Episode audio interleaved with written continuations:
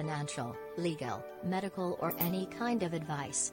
Opinions are their own. This broadcast contains foul language and dangerous ideas. If you need a trigger warning, you are in the wrong place. Now enjoy the show. Dear partners and friends of What the fuck? Forum, a very cordial welcome.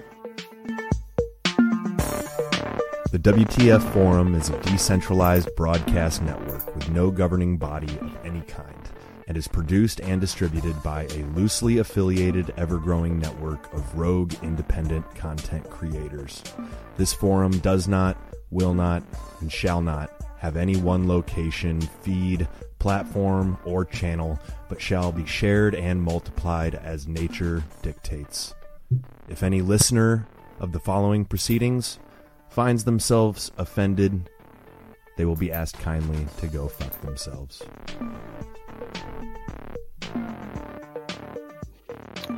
All right, welcome to the WTF Forum. It is June 25th. Uh, you know, I decided instead of numbering, you know, WTF Forum 13, 14, 15, uh, I'm just going to start putting the dates on them because eventually, uh, I, ideally, we'll lose track because, you know, different forums will be happening in different places at different times. Uh, so that was my thought for today. But we have a few well, a couple, you know, returning guests and a, I want to say at least one new guest, uh, perhaps two new guests. Uh, so we'll go around the circle real quick. We'll all introduce ourselves and uh, tell everybody who we are, what we what we're all about, you know, what we do, um, plug your shows, all that good stuff. Uh, as always, this is Mike from the Easy Peasy Podcast, and I will leave it at that. Ando, Burn Babylon Burn, The Doom Kitchen, Liberty Links, io slash the Doom Kitchen. Uh, OG Dadbod, Whole Lot of Nothing podcast, uh, or OG Dad Bod One. Uh, I am the Drizl, host of Grand Theft World Liberty Radio, and you can find all of my shenanigans at manufacturingreality.org. I'm Keelthor. You can find me on the Union of the Unknowns podcast. Hey, I am Ashley, Think Change Repeat, and I'm also on the Union of the Unknowns podcast. And you can find our stuff on uh, Rokfin. Our Linktree page is unionoftheunknowns.com. And you can also find me on Twitter at Union Unknowns. Hey, Ashley. Thank you. y'all are y'all are pals. We are. no, I think this is so cool. Just getting like the crossover of different, different, you know, content creators, different communities. Um, I was joking earlier, like I feel kind of bad because I didn't know who RBL was last week, and even though I've met him a few times, it's Recycle Bin Laden, and um, and so yeah, you know, partly that's just me being a pot smoking, forgetful dude. Uh, part of it is the fact that I've met so many cool people in the last few months, and uh, you know, I'm gonna was, I'm gonna lean on that second reason more. Right. I was I was sitting on the Greyhound, and I saw that it was just you and Rob, and I scrambled the jets and got all kinds of people to feed, and uh, it turned into uh, a lot of fun. I really enjoyed y'all last week. Yeah, yeah, we ought to get, you know, some of the new contributors on our Telegram chat or, you know, find some way of distributing um, sort of the, you know, the links and all that stuff. Uh, we always do it at the same time, though, at least for now, eight o'clock Sundays. We've missed a couple Sundays here and there. So, you know, it's just kind of casual, but glad everybody made it. Uh, we got a good group here tonight, and I think we got some pretty wild topics. Um, you know, I've got like kind of a, a big topic uh, that we were talking about a while ago in the chat uh, that I think we'll save for just a little bit later. But, you know, I've got one question to start us off, right? Zuck or Musk? Battle, you know, celebrity death match. It's real. The simulation broke, guys. Yes. All right, I'll start off on this one because uh, I think it's it's pretty cut and dry um, based on the available evidence. uh, and I'll I'll couch my pick that way. Uh, I'm going uh, with the cyborg all the way, Zuckerberg. Uh, and it's I was not say even which one? Which one? it's it's not not only is it not going to be close, it's not going to be pretty, and it's going to be over quick. I don't know if you guys have been checking out some of the videos that he's been releasing of his jujitsu training. Uh, dude doesn't play around. So uh, if if Elon has not been uh, putting the equal amount of work in, it's not even going to be a match. It's already happened on South Park. I I disagree. I I I got to go with uh, Musk all the way because he knows the whale move, and that'll that'll think- crush that little lizard boy. I think he called it. I think he called else. it the walrus. He said he The was just gonna. He was just gonna lay on top of Zuck and not move. Yeah, that's it. Hilarious. That's all he needs. Apparently, Elon claims to have been a like a street brawler back in South Africa. You know, part of me wants to doubt that though. His Yes. dad owns an emerald mine. There's no way he was brawling on the streets. That's Right. y- yeah, he's full of crap. Yeah, yeah. But his mom is a witch, so maybe he True. gets some extra powers from that. A few more but hit points. Zuckerberg is a lizard. So They're probably both sneaky. lizards. Hundred percent. I'm gonna No. have to. I'm gonna have to see both of their Pokemon cards and and check out their stats. You know. So my thought is that I would hope because of the the two, you know, like uh world economic or globalist puppets that I think that they both are, but of those two, I prefer Elon. So I would like to think that Elon will take the lizard in a fight. However, yes, I've seen a little bit of his practicing um, Brazilian Jiu Jitsu. Is that what you said he's been training in?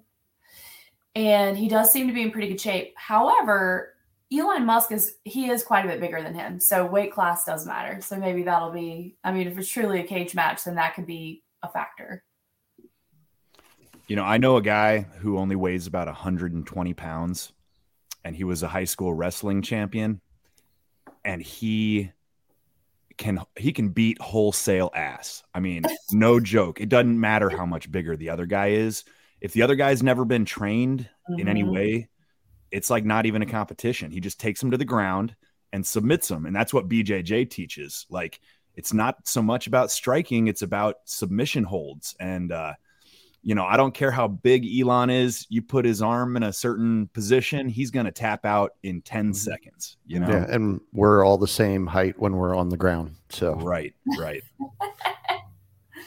Well, he does have all of those, uh, you know, cybernetic implants. So even if you get his arm in a, you know, an arm bar, he's just gonna activate some kind of superhuman release mechanism and slide right out of that thing. Might have his Nope. brain chip already. We got Jared, the Permy guy, limited supply designs in the comments. Uh, and he was just here with me chilling the last two nights. Um, another cool, like, crossover of communities kind of thing. We know this gal who basically was in a bind as far as housing goes. Uh, she's a part of the community, sort of the freedom, liberty, truth movement. And um, via these like new friendships, Jared and his wife offered to give her a place to live for, you know, the next month or so. And um, it's it's a beautiful thing because Jared is trying to move with his wife back to Indiana. And basically I think she's got family here or whatever. And so the whole idea is like, well, this works out like we need somebody that can be like helping us out with the move and like taking care of our animals because they're going to make, you know, many many trips they've got birds they've got you know whatever you know tons and tons of plants they're taking care of. So it just kind of all worked out for everybody and i just think that's gorgeous. You know it's a it's a beautiful beautiful thing. And uh, so yeah hoping hoping they uh you know have a nice month of being roommates or however long. But i think jared might have found a house. You know that's part of the reason he was here as well. He's been ha- uh, hunt, house hunting for a while and i think they might have found something. So fingers crossed for him I'll knock on wood. You know, I don't want to jinx it, but house hunting right now, it's no fun. Anywho, um, anybody got any other like fun topics before we jump into the real meat of things. Well, we did all survive the end of the world again. Uh, I just want to make sure everyone is aware of that. How so? Uh, according to the great prophet uh, Greta, world was supposed to end uh, five days from, or I'm sorry, five years from the day of her tweet, which would have been June 21st, 2023. And here it is, the 25th. Yeah, it's funny. I mean, I think she she was claiming that it would be like too late five years from now, which isn't exactly saying the world's going to end. More like it's the point of no return. But it, you know, whatever. It's always fun to make fun of Greta. She's just she's just too cocksure for a little a little bitch. You know, I'm sorry. She's full of shit. Yeah. Yeah. I don't even think she believes the bullshit she spews. Maybe not. Yeah, she's probably getting paid, right? She's making money.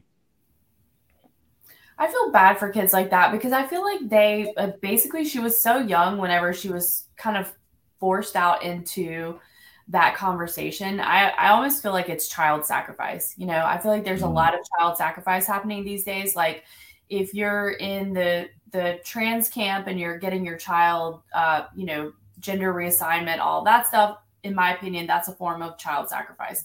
If you're a parent and you're allowing your child to like play against, let's say, a, a trans kid, like the volleyball, the kid in volleyball who had her like not only her nose broken, but I think it was like some facial fractures and all kinds. It was very nasty injury.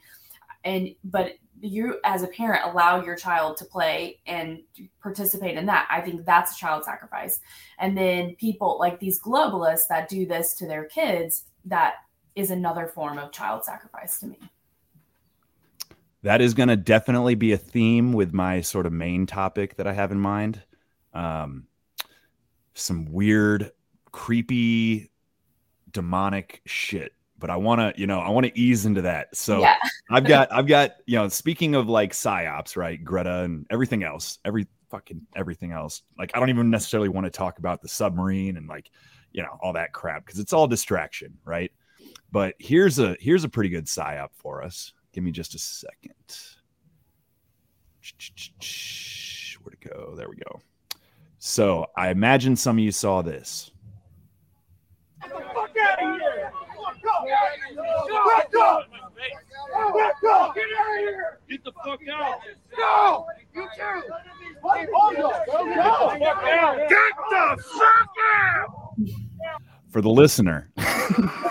oh my, so many swears. Lots of swears. Yeah. Uh yeah. I hope you're not listening to this in front of your children. But basically what we're looking at here is a rally seems like basically sort of a freedom rally of some kind with some of these mask clad khaki wearing polo shirt shirt sporting you know baseball capped possible feds. Um you know that's the common sort of theory is that they're they're feds.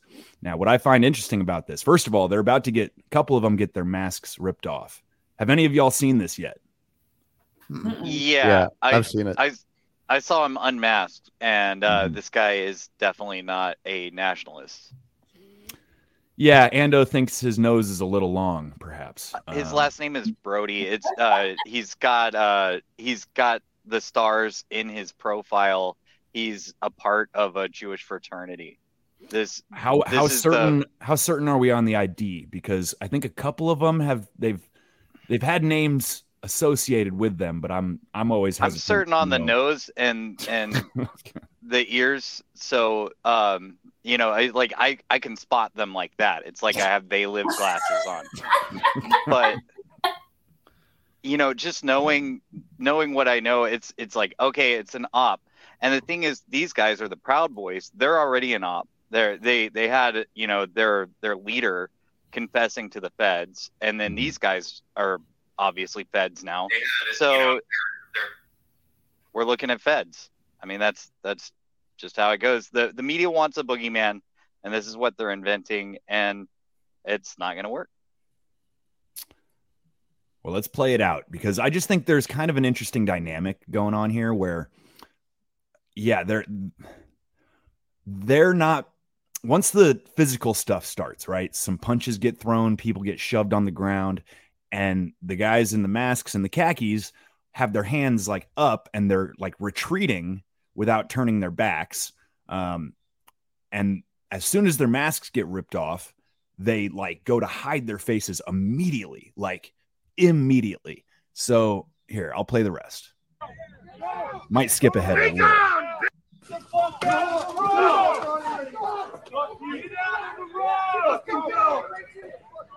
Fuck yeah, dog. Bitch, yeah. Fuck yeah, dog. Get the fuck out!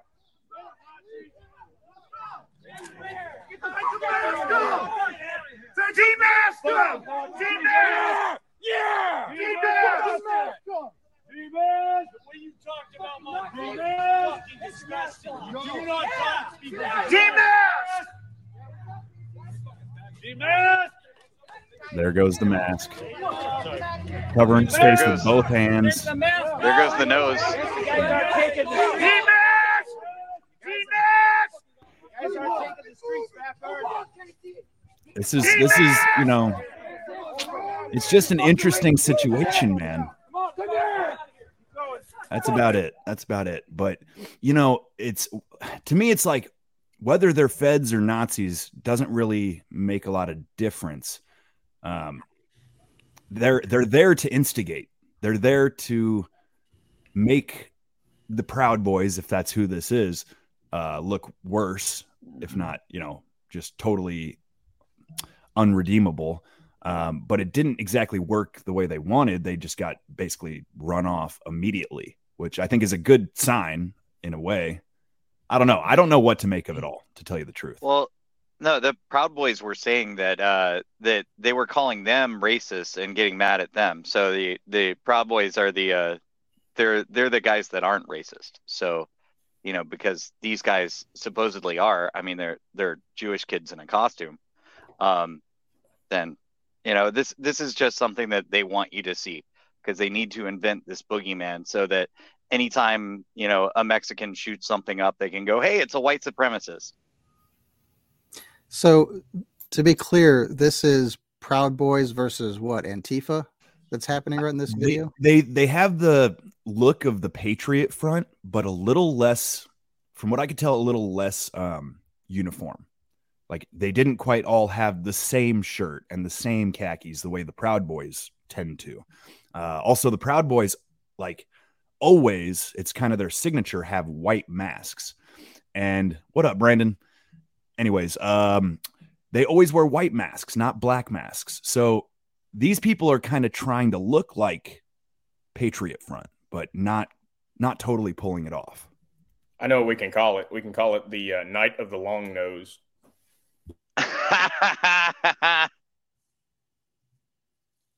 You know, y'all are gonna get me in trouble one of these days. I swear to God. Did the guy yelling on the video not sound like the "They took our jobs" guy off South Park? Dude, he did. He did. I skipped over it like right as he was starting, but he goes, "Be gone, be gone, you."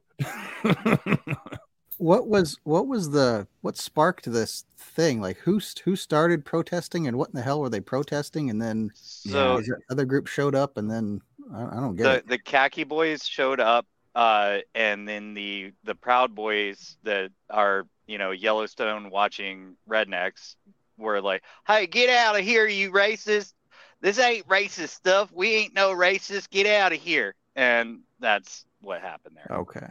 I don't really know why they were out there to begin with, the Proud Boys, like what the you know, what the point Well, I mean- was. the problem is that that they're not focused on whatever the real problem is because you know these guys if they were really out there to you know for instance if they're out there trying to stop some kids getting touched by trannies or something like that then they're not being very effective they're fighting in the streets like idiots Do do we know for a fact where and when this happened? Or I've is this just some random clip that was thrown up onto the internet and people are just kind of throwing their assumptions onto it?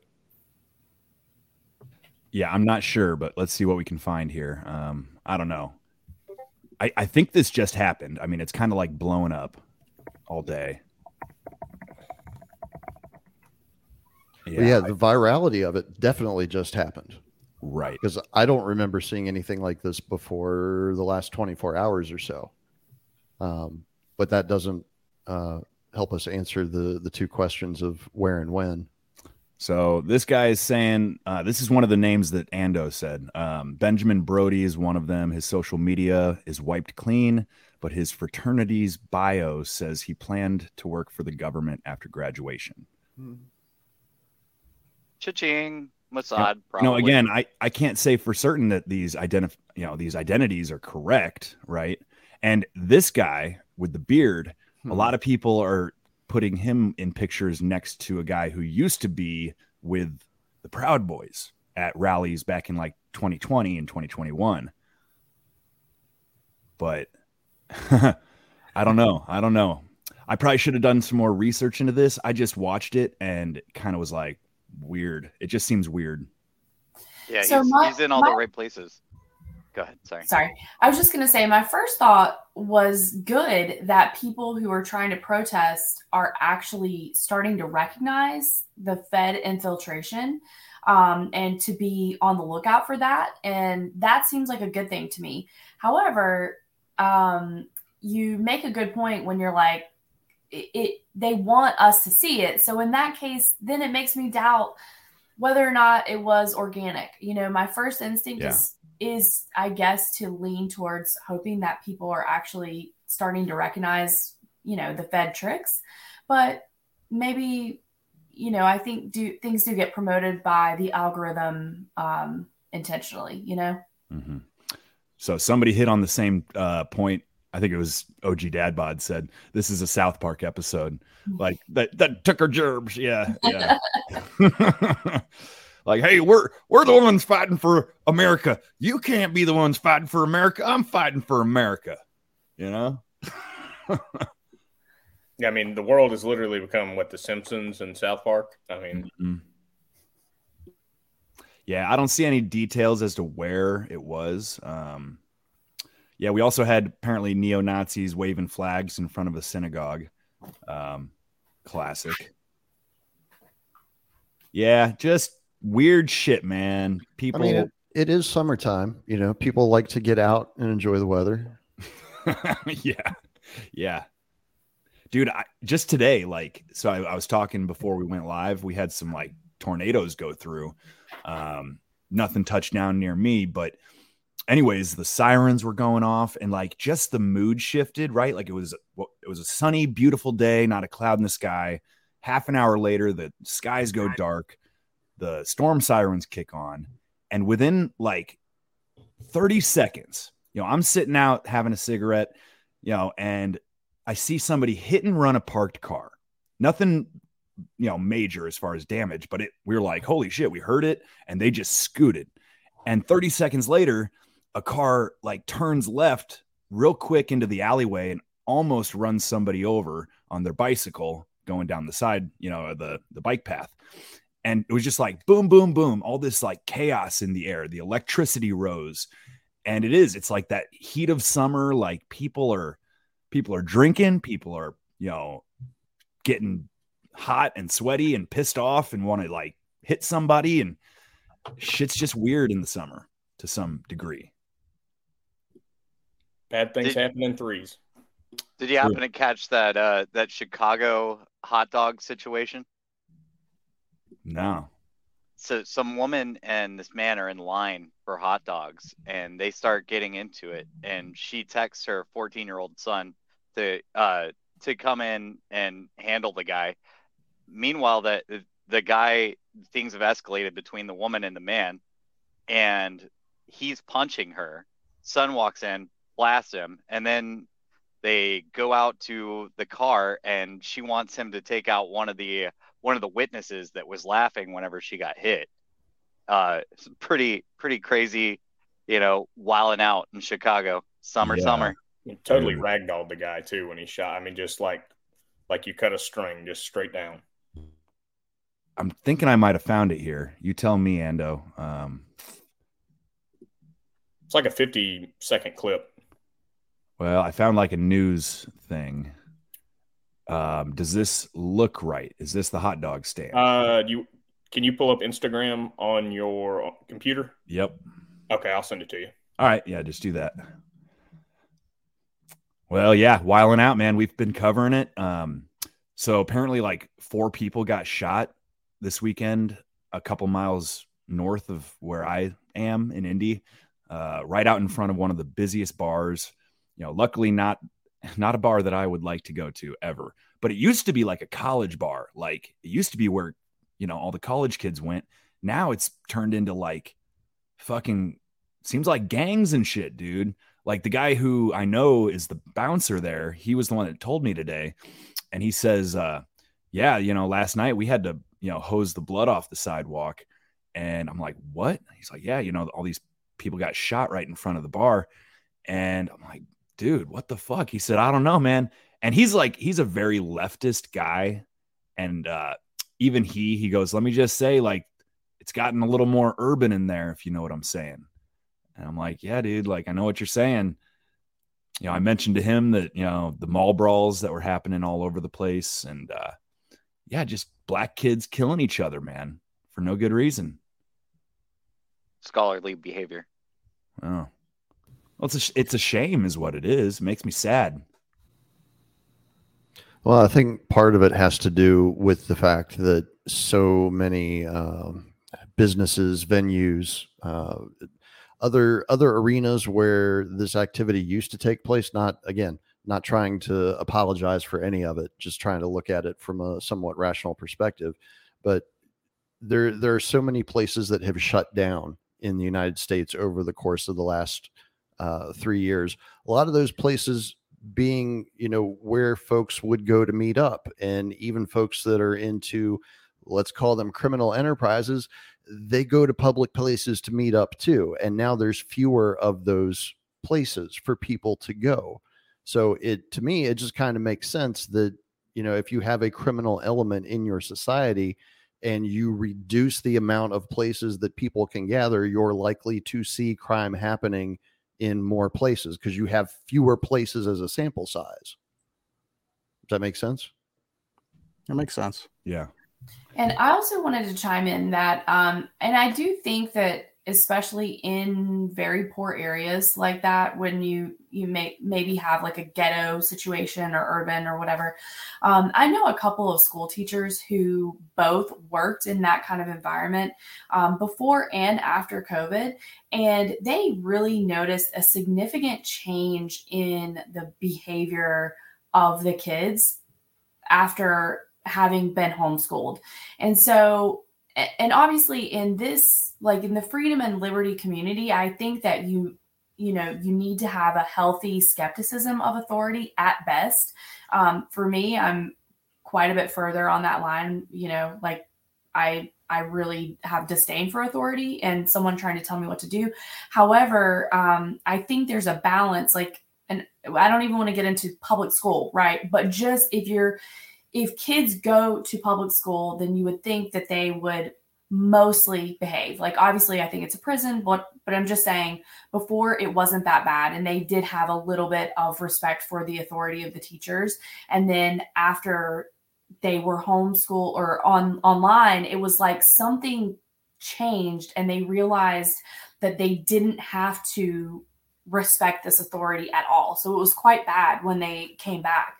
And so I think that maybe there's an element of that as well. And then one other crazy thing that I wanted to throw out there is that there's a guy, Space Weather News on Twitter, and he has a Suspicious Observers channel on YouTube. And he talks about the magnetic fields that protect us from the radiation from the sun are weakening and they're weakening at a, an increasingly faster pace these days and he he has said this several times that he believes that is affecting people's mental health. And that is why we see so many people losing their shit these days too. So maybe it's a combination of a ton of things but those are just my two little things i wanted to throw out there. I think it's definitely multifactorial. And um you know even like nutrition probably has a huge role to play here as well. You know poor communities poor diet poor behavior i mean it's it's like a cycle um and the worse it gets the worse it gets the word uh, lunatic comes from the the pull of the moon on the tide, and they say that it makes people crazy. So this radiation thing might mean something. It might be significant. I think uh, the post-COVID aspect of it uh, is largely explained by the lack of accountability that kids had for a year and a half or two years when they were all remote and they didn't have a teacher in front of them really and they and they weren't uh, having to make good grades at all because they were just getting passed at you know for at various classes and stuff. So it's i think it just comes from that and parents can't keep track of their kids constantly while they're sitting in front of their laptops. I remember seeing high school age kids showing up at uh, you know arby's when i was going to lunch from when i was at work during the day. So they were just hanging out at arby's and they had their laptops up but you know, who knows what the hell they were they're actually paying attention or not i think that's that was a big big part of it. There's going to be a whole generation of kids that are just left behind basically and hopefully the generation after that will just kick their asses and you know make the world better.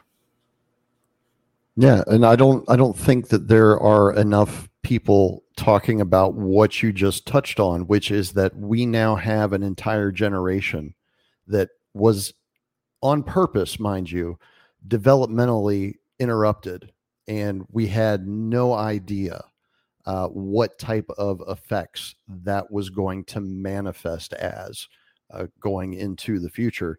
Uh, We're just now starting to see that particular wave from COVID crest, but there's more waves behind this one when it comes to the psych the psychology of these children. Um, I, I really think we need to, as you know, as a species, uh, as a people living on this world together, we need to put a lot more of attention onto that because these kids are going to require uh, a lot of different care from what we have been used to, even with what we've been suffering with with the rise of autism over the course of the last you know 30 years or so. That's a couple of generations right there. Um, so uh, yeah, it's. Uh, it, I saw it back in late 2020. I started thinking about this, like what what type of effects this was going to have on the psychology of these children. And I've been thinking about it a long, long time, and I have yet to come up with even a handful uh, of positive outcomes. Um, so I definitely think we need more attention in this area. you know a lot of us a lot of us rang those alarm bells at the beginning of covid saying there will be second third fourth order effects from these lockdowns and the longer it goes the worse it's going to get and we saw what happened after like what 3 4 months of lockdown before the riots like i I, I think that was inevitable. Like you lock people up that hard for three or four months, and then they tried to do that like slow, like we're gonna like a little bit less lockdown, little bit less lockdown. You have you have some of your freedoms back, but but there's still you know you got to do this, that, and the other, and people got kind of used to the lunacy, but it I don't know, man. Yeah, people like Stella Q says in the uh in the comments, she says tyranny will make people lose their shit. So, yeah, it's a reflection of the craziness from above, right? It's like I don't know who said it recently, but they're looting, stealing, and killing is causing people on the ground to loot, steal, and kill. Cause it's like, who cares? Fuck it. What's it matter? You know? Yeah. Plus, you have all, some of these super progressive cities. I think we we know that with this, you know, the billionaire influence over the um, attorney, or who is it? The who who makes the decisions to like try a case or not to try a case? DA. DA. Okay. So with these infiltrated DAs not going after that behavior, and we've all seen the clown world videos from San Francisco, right? Where they just go in these stores and they wipe them out and they there is no accountability for that. Then that is circul- circulated all over the internet too. So I think that that is also feeding into that. These people, and especially kids, if they're poor, then they're seeing this and they're like, oh, I can have what I want without consequence. Nothing will happen to me. And then when nothing happens, that also reinforces that behavior spiral.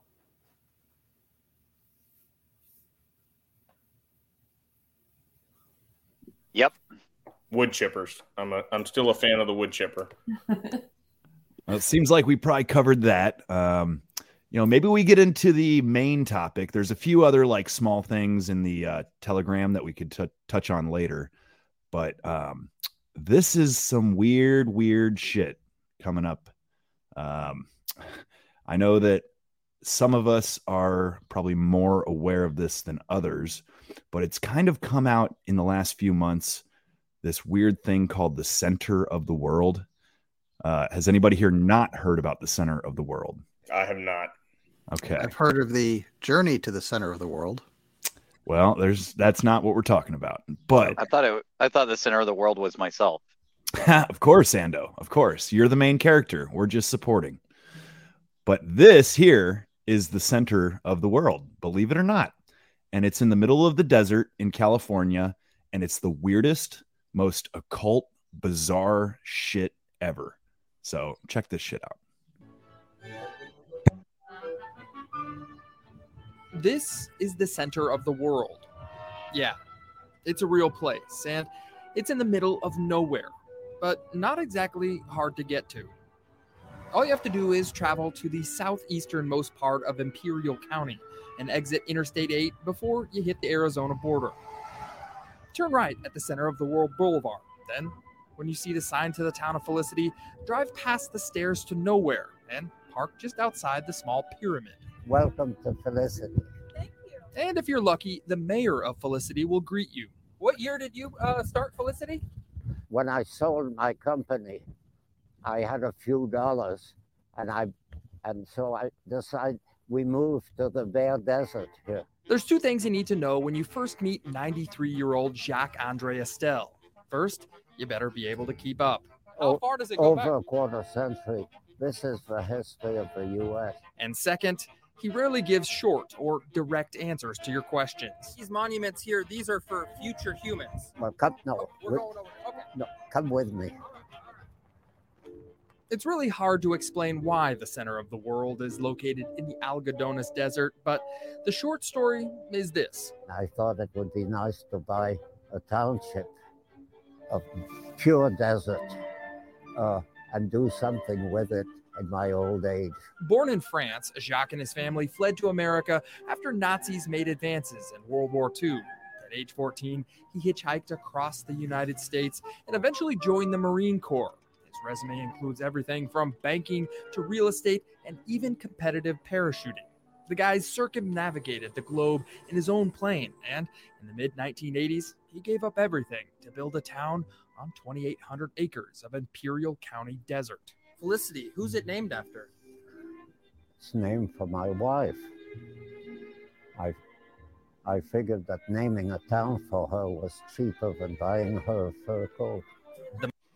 All right, this dude is so weird and so full of shit. Those are scripted jokes. Yes, this he And has his he has bad. his script, uh, which has been curated over many years. Now, I'm Mhm. not saying this man is stupid.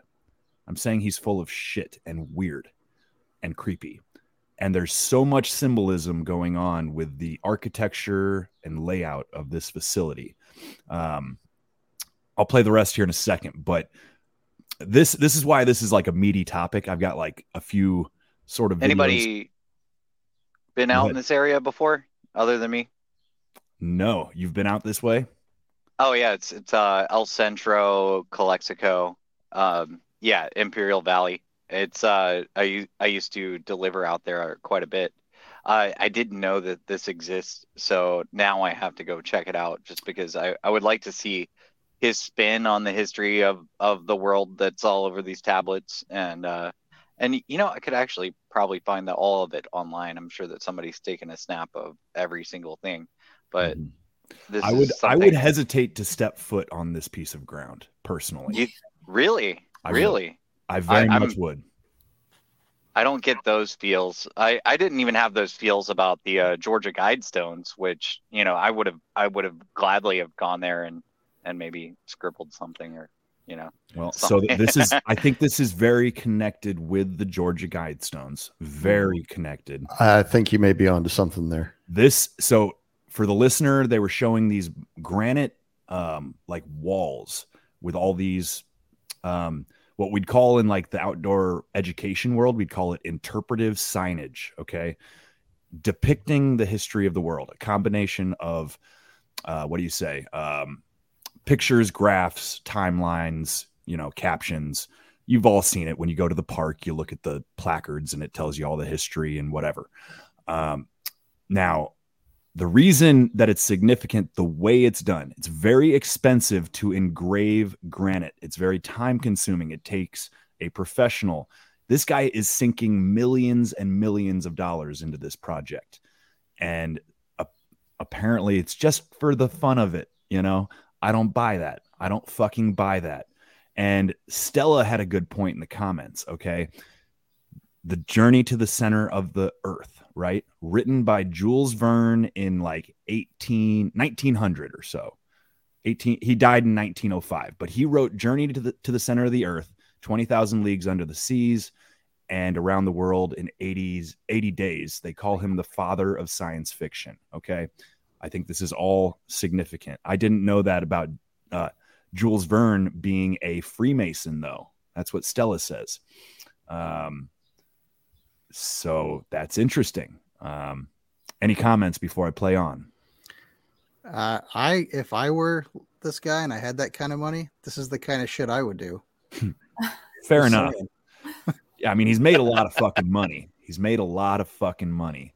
I think he sold his damn soul to the devil, though. So that's my theory. Let's let's keep watching. Mm-hmm. Money he saved from the fur coat went directly to decades of property development, starting off with this pyramid shaped monument, to which he convinced the Imperial County supervisors to pass a law proclaiming that this spot was the center of the world. Property laws uh, define the boundaries of countries and are recognized by the United Nations. And four years later, we received international recognition. It's a little unclear whether or not Jacques' legal explanation will hold up in court. Either way, it hasn't stopped his growing obsession with monuments. First, with these steps, which came from the original Eiffel Tower, then a monument to Korean War military members, and eventually his biggest monument of all, the History in Granite. Who is the history in granite for?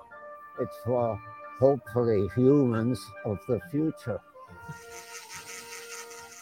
Day in and day out since about 2002, etchers like Shelley Evans continue to describe small summaries of world history on about 416 different granite slabs. I may not retain the information, but it's nice to like uh, learn a little bit while I'm working. Jacques researches and writes the historical summaries himself, and they document everything from Greek philosophy to animal evolution. And because the history is literally written in stone, Jacques believes they could last over 4,000 years. I'm told that the monuments may be buried in an earthquake. And my answer to that is think how happy future archaeologists will be. Jacques' latest monument is this 150 ton dirt pile that he calls the Hill of Prayers. At the top is a replica of a French style chapel where weddings and daily prayers take place. Jacques says the bell that rings at the top was a gift from a French ambassador. When it arrived, it was so heavy we had to rebuild the whole top of the church. Jacques says he may not be alive when all the tablets are finished, and that's okay. His nonprofit will continue etching, and in his mind, the most important message of all is already written in stone. May distant descendants, perhaps far from planet Earth, view our collective history with understanding and affection. From the center of the world in Felicity, California, I'm John Bartel. Hope to see you on the back road. Okay, so this guy is making a nuclear winter proof tablet of history slash slash symbolic site. Okay. And it's kind of weird. It's kind of weird. I don't know. What are your thoughts at this point? Yeah, he's uh it said he he hitchhiked across the USA. You know what? I think this guy just has in his mindset that kind of Route 66, world's largest ball of twine kind of attractions in his mind. So he's got that stairway to nowhere, he's got that other monuments and stuff. I think if this is an innocent thing, that explains it in my head anyway. He's just trying to spend his money and he's trying to do it in a creative way that's whatever, something lasting, you know. It's It's a very it's, it's a very about it. generous, you know, it's a very generous take. I think that's a very generous or take. normie, as some people would accuse Keel of being. I mean, certainly. Yeah. there there's symbolism in there, the pyramid and the church on the hill and stuff like that. But I mean, I don't know. It looks know- super occult and weird to me. It does. It really Wow. does. And whenever I encounter something for the first time, and I don't recommend that everybody do this, but typically the first thing that I do is I go straight to see if there's a Wikipedia page for the thing or the person behind the thing. And it just so happens that there is a Wikipedia page page for Jacques Andre Istel. Uh, it says he was born in Paris, France in 1929, is a French American recreational parachutist and investment banker, and later in life, a historian. Widely responsible for popularizing parachuting in the United States, he is considered the father of American skydiving. So, just a, a regular, ordinary guy that never did anything. I'm glad you I'm glad you brought that up. Yeah, he's he's an eclectic character with a sordid kind of past and he was obsessed for most of his life with flying essentially. He flew around the world. He parachuted like a madman. He developed new parachute technology. I, I'm saying he's a very intelligent, but I would argue sinister person. Okay. And I think this whole plan started yeah, like a long ass time ago. I believe he bought the property in 86. The weird part is he wrote a children's book in 84. Okay. I was gonna I'm gonna show these in reverse order from what I thought I was gonna do, but we're gonna look into his children's book first. Whoops, just a second. You sure he's just not some kook with a bunch of money? I mean, or is there You- more? You tell me, man. Like I said, there's more to this story yet. Um, that's why you got to bear with me a little bit while I figure out the I details. bet it's tame in comparison to today's children's books. Mm, maybe not. Okay, so here we go. Struggling a little bit with the computer things as always, but here it is. Argolex next Megatour. This is a solemn dragon blessing and encouragement. Oh boy. All right, so I skipped ahead. You know what? Let me give you the first like 30 seconds and then we'll jump to the weird, weird, weird stuff. Um, where he kind of shows you what the book looks like here. Fact, cancel culture, all of these things didn't used to exist, but now pages. And at the end of the show, I'm going to show you um, an update on the Honey Milk Ranch. We'll try to end on a positive note. And um, but for now, we need to get through this book, Coe, the Dragger Dragon at the Center of the World. And these end pages say it all. A circle of dragons eating their own tail. The Ouroboros. Now, also, there's an occult date in the pages here. So he, this guy, he does a lot of the like numerology stuff, which I'm not typically one to buy into. Um, and he's a very slow talker, which is why I'm gonna just jump ahead to this like super bizarre shit. And dangerous. Good luck and good courage. Argolex next Megatour. This is a, a solemn dragon blessing and encouragement. Oh boy. Now, what is this by your likeness? Well, when you go into Google Earth, you can almost make out some kind of bizarre dragon like feature in the landscape. Maybe we'll look at that at the end of the show here. Let's keep going. He's talking about the landscape of Felicity, the town. Coe thanked Wad. Then he studied and studied and studied and studied. He memorized maps of the surface and found in a warm part of a great free country the Chocolate Mountains. Dragons, like ourselves, like chocolate. So he studied all the, the maps. You got France, Ireland, Mexico. But look at how China is broke apart here on its own side of the page with Wuhan at the center.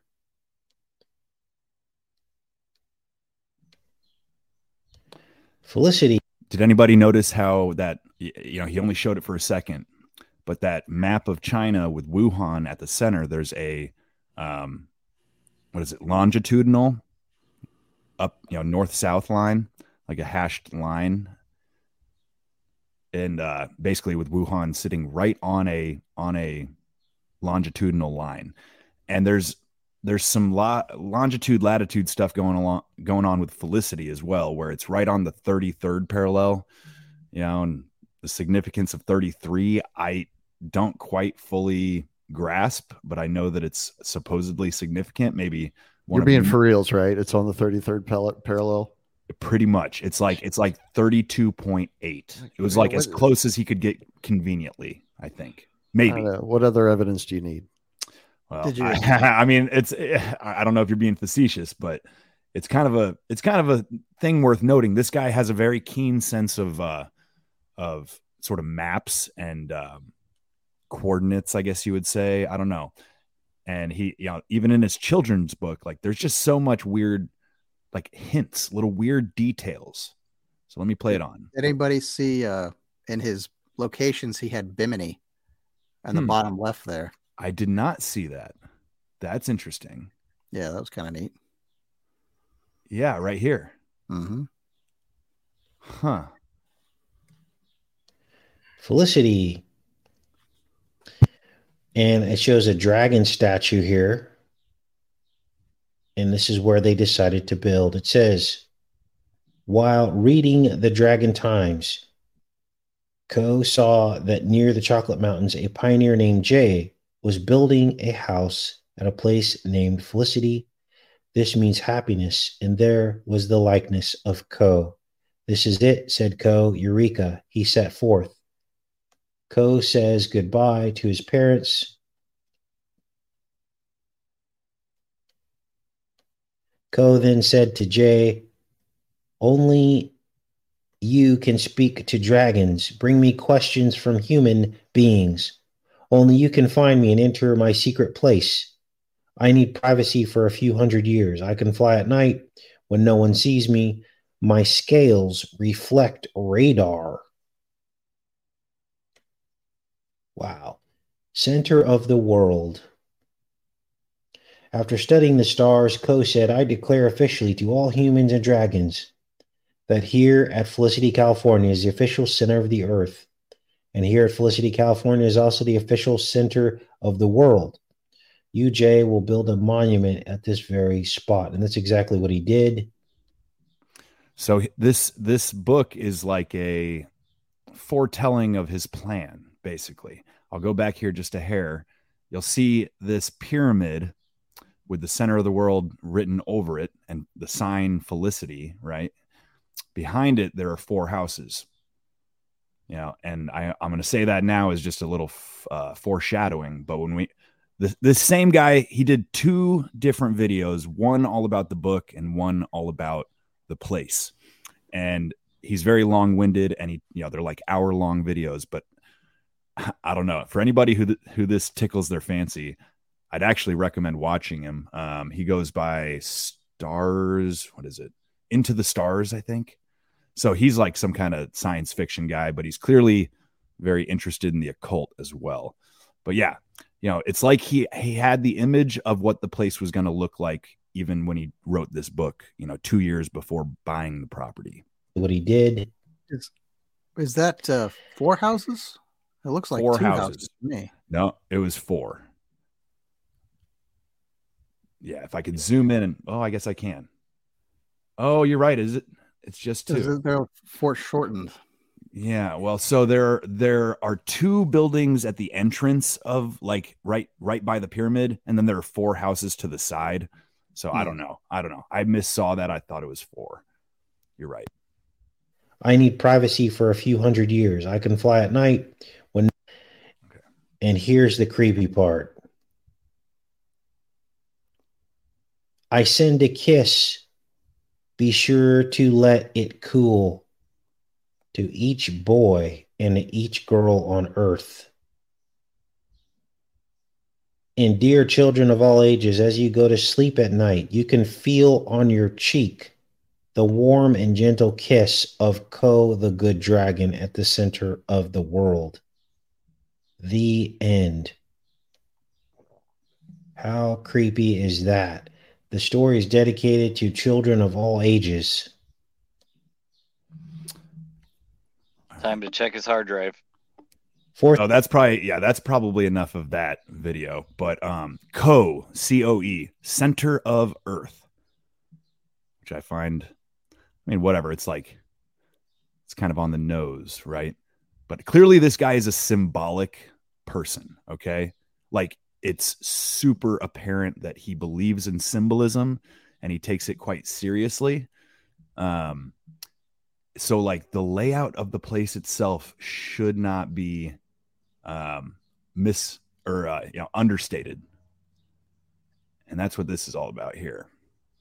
I don't know. Any thought any thoughts up to this point? This guy's a really shitty marketer. what this podcaster or Uh, no, the uh, the guy who wrote the book. oh. Well nobody's bought it. There's only so many copies and they go for like 500 bucks a piece. Oh, that's not money laundering. i don't think he's selling them i think it's all resale.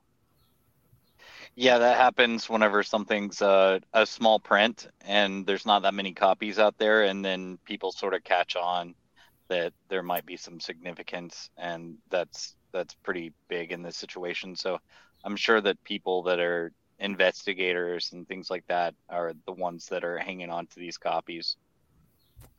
all right so here we go And right? Eight, eight, and six. Then you've got all these. This, this, I guess this is the Granite Museum. So these are these granite pyramidal walls that you walk along, and it's got all of the different. All right, I'm pausing for a second here because I want you to notice. He doesn't notice it for quite some time, but look at these. These parallel lines of apparent holes that were dug. Um, kind of looks halfway like a grave site, but I'm not suggesting that it is. That's actually not my theory. Uh, I'll tell you my theory after we. Th- this is a multi-step process here to get the whole picture, and I apologize it's taking so long, but it's necessary.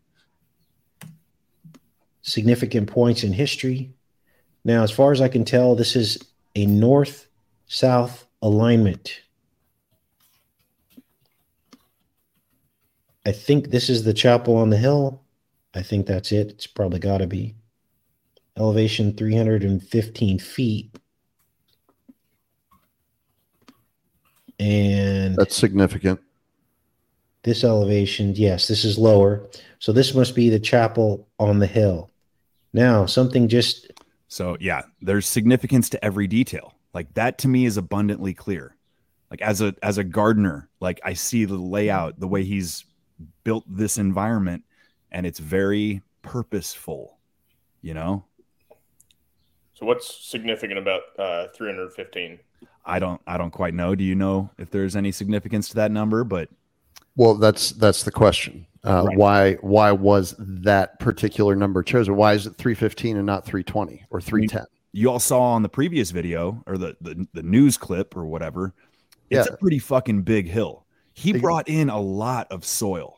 Well, Like- there's that, and if you if you just look at the layout of what we can see from the aerial view, everything about this building complex was deliberate. If Mm-hmm. that mound is 315 feet high, there is a reason for it. It's not arbitrary. Oh, and it's not a hill; it's a pyramid. It's Oh. a pyramid. Isn't there uh what's that Bible verse 316? Yeah, Maybe it's John, actually- John three sixteen. Yeah. He was trying to hit the 316 mark. Well, so this guy's using Google Earth, so there's probably a margin of error. Like it's giving out, it's giving altitudes, but it's approximate. Um, anywho, check this out. This is the weirdest shit. Struck my eye here. You can probably see it too. Let me zoom this over so you can see this a little bit better. Look at this. What do you see there? I see something evil. This looks like the snake has eaten the chapel on the hill. Can you see it? I see it as clear as day. Let's go back into the chat and see if you guys can see this, and then I'll outline it for you if you can't see it.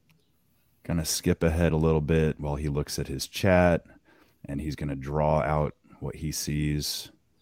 Here you go. Wow.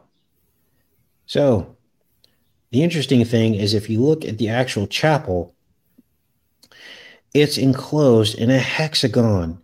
So, it's the hex on God because the devil rules this world, doesn't he? So, the enemy has put a hex around it. That's just spooky. So I'm gonna say I think the only person maybe on planet Earth more symbolic than Jacques, whatever his name is, is the guy making this video because he might be over analyzing some things. Right? He sees a lot of symbols, but some of them I think are legit. that this is a high place that's significant um in in the bible all of the whenever they were making monuments to uh uncapitalized gods the uh the lowercase gods the lesser gods they would do it in high places and uh and a lot of those uh weren't destroyed so um and you know just it's sort of significant that he's that he's made th- this area into uh an elevated place Yeah. Everything about it was deliberate. Let's zoom in. It's actually an octagon. Again, I'll skip ahead a little bit. Get a, a viewpoint of this here. See how this whole thing is raised up? So the serpent's literally on a step pyramid. I mean, this can't be good. What is this guy thinking? Obviously, we know what he's thinking. Now, it almost appears as though there's some kind of maybe some underground structures. Let's take a look here. Look at that. Yeah, that's on some kind of step pyramid. Then we have the eight pointed star. There's another pyramid down here. Two other buildings. I don't know if these are ponds or trees. I can't really tell. there's no trees out There, there of course, is a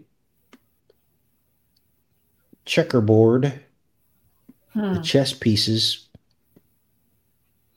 This is eight by eight squares, so this is a chessboard. that's significant Wow. Here is probably the serpent wrapped around the pole that we saw. The staircase from the Eiffel Tower looks like that's probably what this is here. Now, what is the The Eiffel Tower was also built by a Freemason. Hmm. And the spiral staircase does look an awful lot like a serpent wrapped around a pole. in the lodges and uh and apparently from what i'm hearing in uh in mormon temples the uh the floors uh, are checkerboarded Yep. and that's the uh that's the trading floor for uh for dark deals Yep. Checkerboard is an obvious Masonic symbol.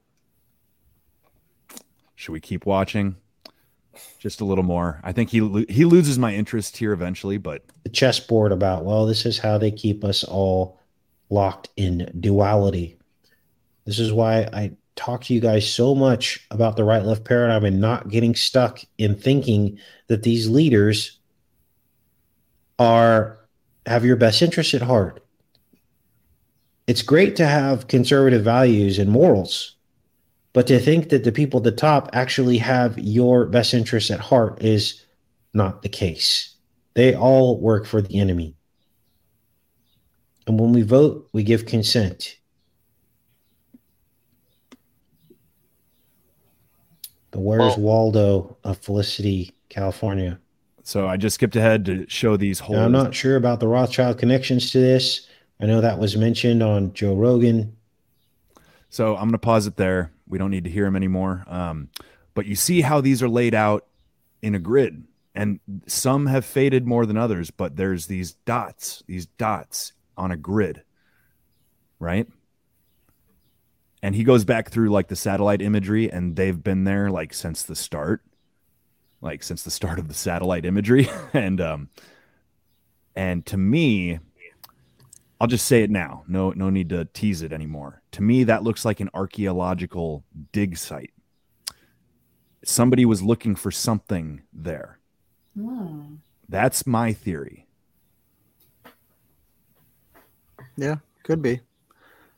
Uh, could just be something that was there in the landscape before he bought the place. It looks very unnatural, though. Well, I'm not saying it's natural. I'm just saying whoever had that land before he used it for whatever purpose, and that's just kind of left over from that. But yeah. Well, mean, I, would, could I would, I would agree with you if it wasn't for this next bit of evidence, okay, mm-hmm. which I only just discovered like an hour before we got on here. I'm not sure if this is the same guy who did this. Nobody knows who did this. It's also in California, out in the desert. I'm not sure exactly how far from Felicity, but this has the same holes and similar symbolism. So I'm assuming it was our our our guy Jock. Um, check this shit out.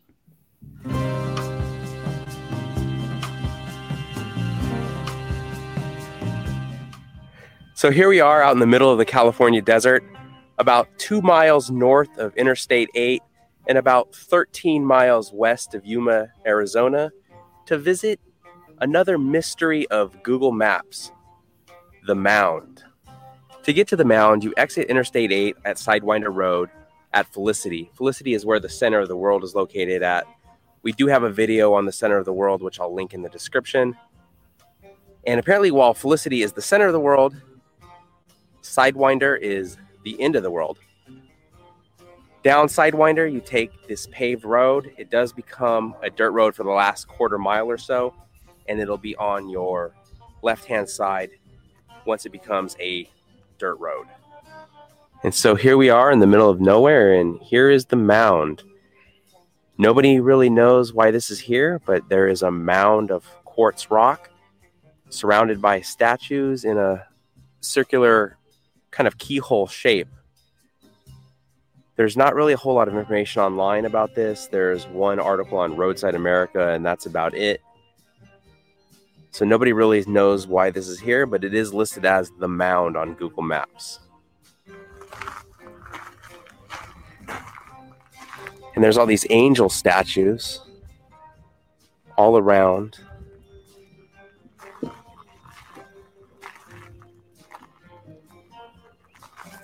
Surrounding the mound. And we'll get a closer look at the mound itself.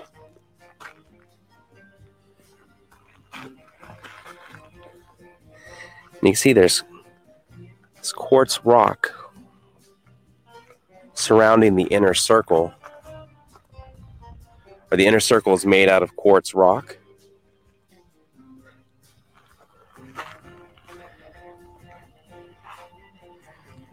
And here's the mound. There's another angel. You see there's some flowers have been placed in there. Um, don't know if this is a memorial to somebody or what its purpose is. Somebody made a heart out of these rocks. And there's several stone pathways coming from different directions leading to the mound.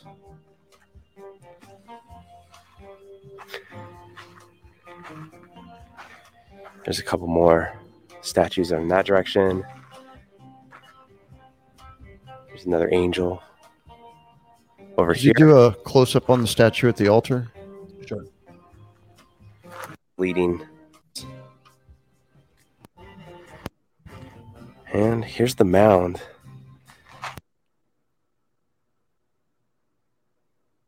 She's holding something. Mm-hmm. I don't know what that is.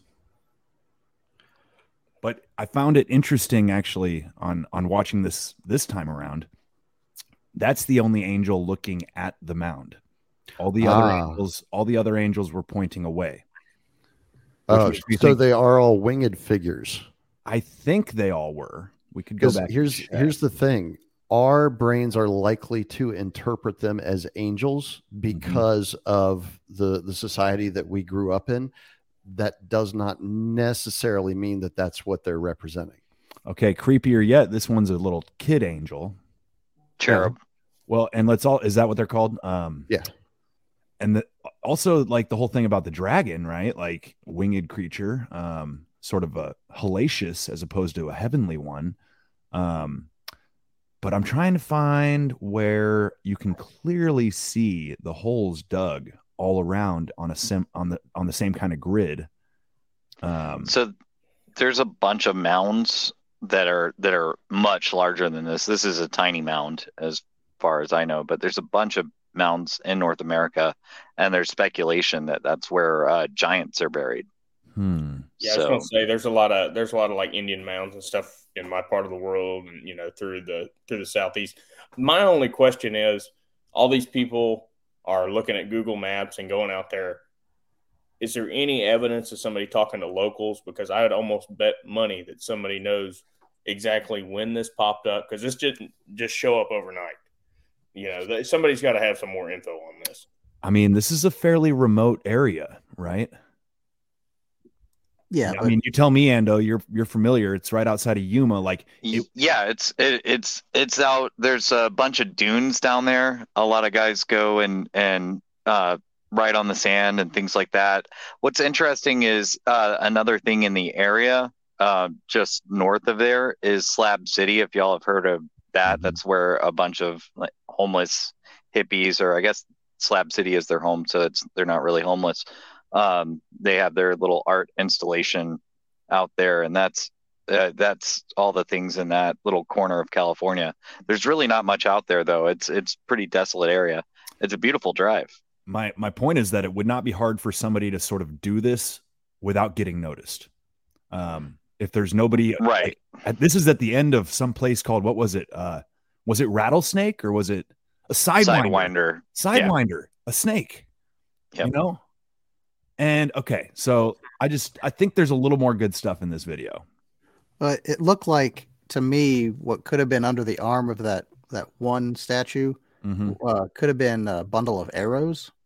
maybe. Really? Ah, yeah, it's hard to say. See, like the flights are the are to the left and the points are to the right. Yeah, sort of. I was thinking like maybe a flower of some kind, but I don't know. It's weird. It's tucked under her arm, it seems, not in her hands. It looks like something you'd go buy at a garden center to put out in your yard. Yeah. I'm I'm sure this was deliberately made the way that it is though. If this was the work of this guy, I was gonna say, I mean, with the with the resources that this guy has, these almost look to me as kind of one-offs. You know, I it's hard to say with like plaster statues. I mean, that one looks maybe kind of store-bought, but it's kind of hard to say, man. What are the two figures in the background? Is that part of the Those are mound? two, or? those are two more angels. Are those uh, Virgin Marys in the it back? kind of does look like the Virgin Mary, actually. I don't see wings on these two. Could be Joseph and Mary. Well, can I? Can you pull this up on Google Maps or Google Earth or whatever? Sure, I On your can. computer?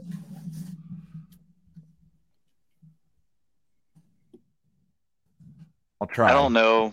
I don't know if we're gonna crack any sort of code on this thing, though. I mean, uh, No, no. it is fun to explore the mind of an eccentric like this, uh, or seemingly eccentric. You know, It's, Seemingly uh, eccentric. Yeah. Yeah. To me, it's a shit ton of effort, and and that's the suspicious part. That's why I'm like, I think this guy might be communicating with Satan and being told what to do. Yeah, Well- that's what I, that's what I was going to ask. If you thought that it was channeling energy, because the people that have done a lot of studying on this, like Isaac Weishaupt, he will talk about that when they do like Rihanna is at the Super Bowl and she does the uh, triangle of manifestation. That even though we as regular people do not feel that there's any effect to doing that that the people that practice this kind of stuff actually do believe that it is channeling power so is that kind of what you're thinking with this but on a, a huge scale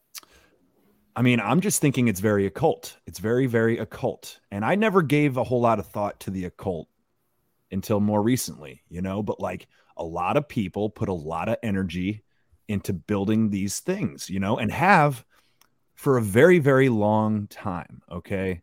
Since prehistory, right? I mean, there have been step pyramids and, you know, labyrinths and, you know, concentric circles of various shapes and sizes. And you know serpent mound is a is a site i want to say in southern ohio. I, i've never been but it's a massive mound complex I think that that's in Idaho. Mm, it's either in I could be illinois or ohio. I can't remember for sure. I think there's a few of them. hmm, maybe so. Mike, do you want me to try to share the Google pictures of this? sure you got it Uh, well, I, I'll figure it out. Okay. Yeah. Oh. Let me let me just show you the last like 30 seconds of this because there's one more weird thing that just makes literally no sense, except Ohio. maybe in terms of like the connection with that weird ass children's book, because there's this wall. Okay. And a little bit off in the distance, there's a wall. I'm going to go check it out and see what that wall is as well. So, that random wall out here is just what it appears to be uh, just a random wall. Doesn't seem to have any purpose. Just a random wall out in the middle of the desert. I mean, somebody built this for some reason. And so somebody had a purpose for building it. What whatever that purpose is, I have no idea. So that's the mound. Okay. Do you see them now? Check it out. These holes. Yeah. These these parallel lines where someone has clearly dug. That's to me the biggest mystery of this whole thing. And I think that wall maybe was just a little nod to the children's book because it's like that castle uh, wall with the you know the slots in it. I don't know what you call them, but That would make sense. so it reminds me of like you know fairy tale like dragons and knights and stuff. Um, but yeah, the holes dug in the ground is this like nobody has any explanation there. I my theory, like I said, before any of this shit was built, somebody did a massive sort of archaeological dig of some kind, even if it was with a bulldozer. They were digging around looking for something at both of these sites. Yeah. You want me to pull these up? Yeah. It's kind of kind of strange. I think that wall was just a road sign. But they didn't have anything currently on. Maybe. Like no message on there. Well, but it was like cut out of a storage container. It looked like it was that kind of corrugated metal. Um, Aluminum siding. yeah, or uh, yeah, I don't know. It's kind of weird. Maybe he's just a maybe he's just a weird codger that likes fucking with people. But like, like I said, it's a lot of money, a lot of time, and a lot of thinking. Well, I mean, it is it is possible he's just uh, an eccentric old dude that had uh, money he didn't know what to do with. Uh, that is a possibility. But the very last entry on his Wikipedia page, uh, and again, they have a tendency to just leave things laying around sometimes. It says he has received many commendations about Felicity and the Museum of History in Granite.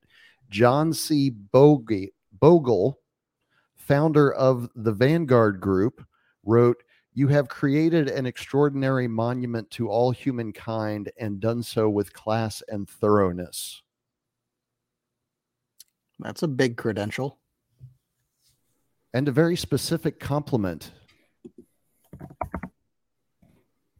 And Vanguard's one of these big hedge funds, right? Uh, they, depending on who you ask, they are the big hedge fund because it's uh, Vanguard owns BlackRock and BlackRock owns Vanguard, so it's kind of hard to tell which one's number one and which no one's number two. But yeah, They've got a, a 401k fund that's got a decent return right now. Huh.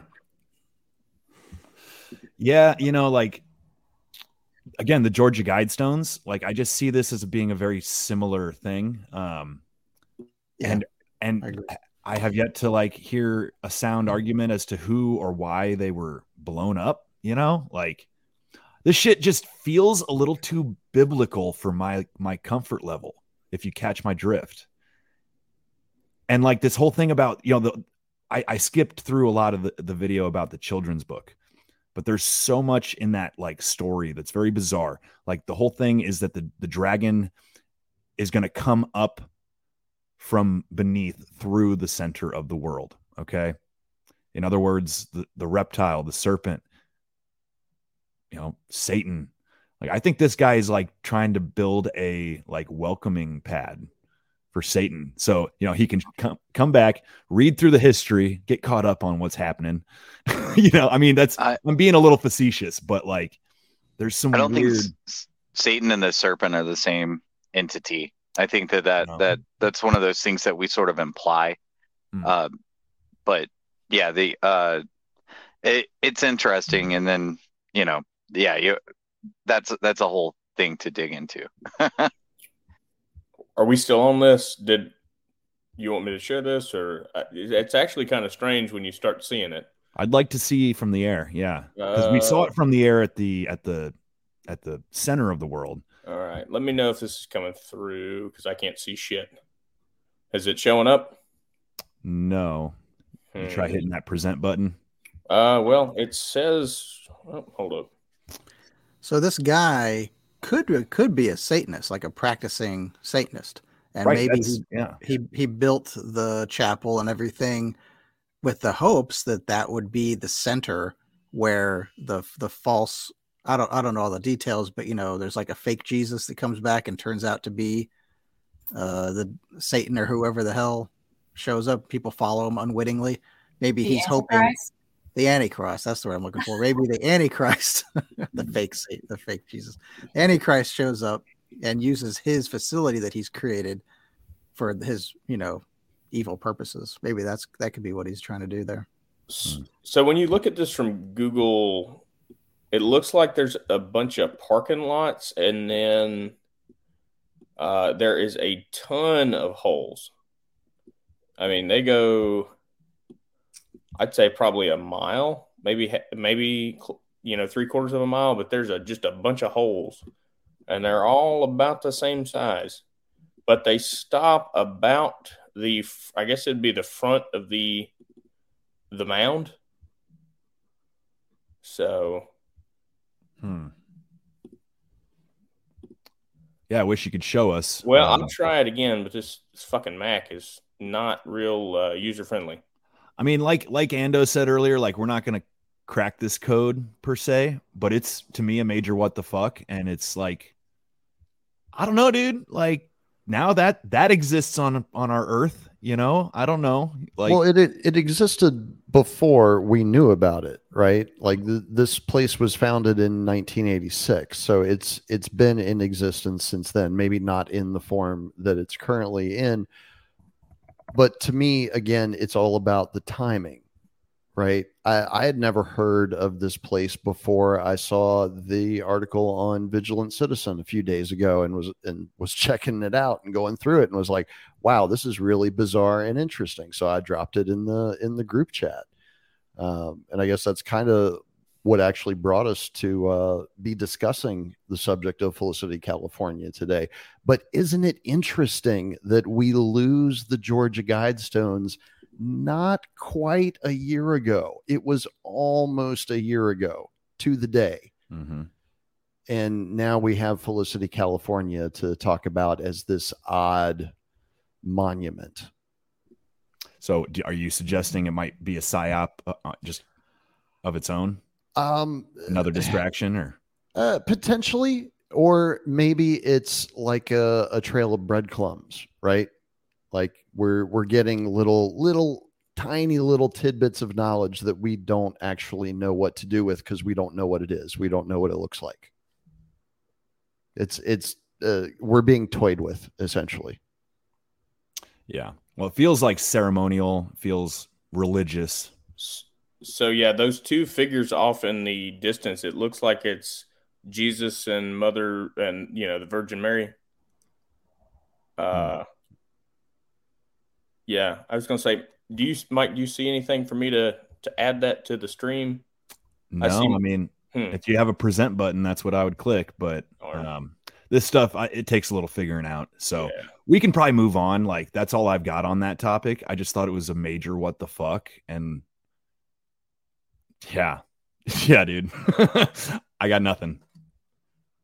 Well, something So- tells me that uh, probably all of us at some point will be revisiting uh, Felicity, California in the future. I'll take pictures if I end up out there. It's going to depend Well, on how do. close it is to that uh, rest area. There's a rest area down that way, and maybe I, I'm not sure if there'll be Ubers in that area, but, I'll, I'll see if I have time and I'm passing that rest area. I love driving I-8. It's one of my favorite drives because it's so empty. It's it's one of the most desolate interstates that there is, and uh, and it's short. You know, it's just San Diego until you know Tucson, just about Tucson. So, um, yeah, if I'm down there, I'll I'll check it out see what boots in the on the ground can do. Yeah, see if you get a weird vibe from the old codger. Oh yeah, yeah. I'd I'd love to meet him and and see what see what I can get from him without you know revealing that I'm you know a kook. So yeah, just play like a like a your average American I'll tourist, right? play Yeah. play normie as much as I can. I mean, it, it's kind of hard, but Dude, honestly, it'd be really interesting. I, I don't know if anybody's done it or if you would even be allowed, but to walk the the Granite Museum with a pretty high resolution like video camera and like capture the whole thing so we could kind of analyze that. That would be interesting, you know, see how he likes to tell our history, right? Because he wrote every every page of that stone. book, Yeah. you know. Yeah, that's that's something that I was pretty interested in is is because he's he's also he's definitely written it from the side of the Allies because he was he was French and he you know escaped the United States. And I'd like to see what his take on things is. It's it's you know the oh hey what do you know? The good guys always win you know that that that old thing. Hmm Yeah, and to to address the thing about timing that Drizl brought up, um, this is 30 years in the making, and I mean, you could probably build something like that quicker than 30 years if you're like the National Park Service, but for one guy who's like 80 years old now, and it's still being worked on, like it is not yet completed. I'm just, you know, I'm like, that's that's dedication, man. That dude has like he has motivation of some He doesn't kind. have a skid steer. I know that. He's got an unholy drive yeah, that's my thought. That's my thought. You know, you guys ought to, if you can find it, there was an old TV show called Beyond Bizarre, Hmm. and it would profile stuff like this uh, in the show. Uh, I remember watching it back in the 90s, and it was on like, uh, I don't remember what channel, like Discovery Channel or something like that. But uh, it had stuff like this in it. It was kind of interesting.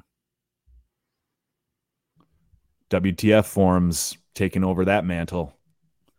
Yeah. At least trying. Yeah. Well, um, yeah, I mean, there's some more stuff in our Telegram chat we could go into. I, you know, I'm happy to open the floor up though if anybody brought anything.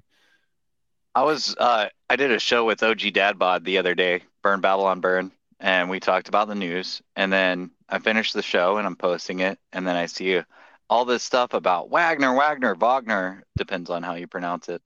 And uh I was like, oh man, this is uh this is totally a psyop. And sure enough, it was. So here we are. uh what what is the old line? Uh, I uh, you guys, uh, Union of the Unknown- Unknowns always have uh, Justin saying it. Everything is fake until proven gay. So, uh, channeling Justin right there. So, yeah. Uh, what do y'all think of that? That was that was fun watching the NPCs go from uh, sup- completely supporting the Wagner group, and uh, and then you know calling them terrorists the next day. That was fun.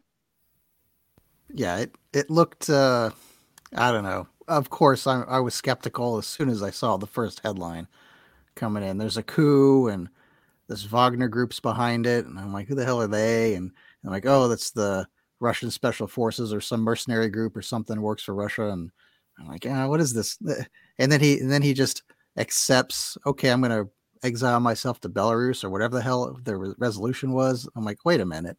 So he he attempted a coup, and Putin's not going to execute this guy.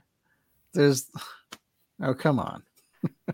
So the the few weeks leading up to this, all you would hear from a lot of the news was information about Wagner. So that that's focus. They grab your focus and they say, "Hey, put your eyes right here," and then they go action when they have enough eyes. And so the storyline played out, and it played out fast. Man, our psyops are moving so fast. Where it, it seems like a long time ago that we were talking about aliens and uh, and hackers. We still haven't even gotten to that. Well, and like you said, they they kind of highlight stuff that they want. You know, it's like a sleight of hand thing. Like this is where we want you to look. We- You know, didn't wasn't there some coverage about the um the Titan submarine like in the days leading up to the implosion? Like it was already on the news cycle as if they knew something terrible was going to happen. You know, am I wrong about yeah, that? there, there's a lot I I don't remember a hearing lot that they hid with that.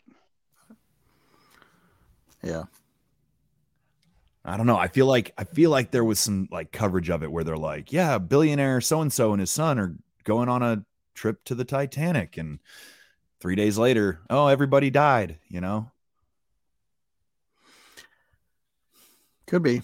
I don't know. I I just I only remember hearing about them being lost. That was the first headline that caught my eye. Hmm. And then there was like so much coverage of it. And then uh, you know, Obama came out later and he's like, Why did they cover these guys so much when this other ship of seven hundred immigrants died? And you know, when you read that article, it was something like thirty immigrants died, but Well, what broke last week, right? Biden taking a or uh, Hunter taking a plea deal, right? Yeah. Uh, the Biden whistleblower, were they not just magically found dead last week? Uh, and then what does it come out that the Navy knew that there was an, an implosion that they had detected on their system they've got underwater on Sunday? oh. Yeah, I- I So, yeah, I mean, we're just they're just running coverage for you know whatever they've got going on in the background. I mean the I mean you know I think we can all agree that impeachment is a, a, a sham at this point, but you know there was the uh, impeachment measure uh, uh, put forth in the House, so Uh, Mike, go to uh, Telegram. I just I just put you put a little clip of a, a guy from TikTok who is talking about all the things that are happening this week that they covered up with uh with this Titan submarine.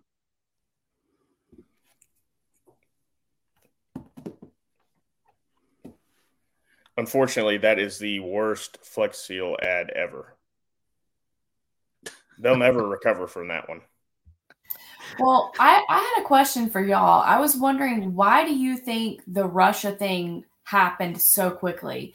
Um, I will say that I really hadn't paid that much attention to it. And I just assume at this point that whatever I'm hearing from the mainstream about Russia, Ukraine, all that stuff is not true.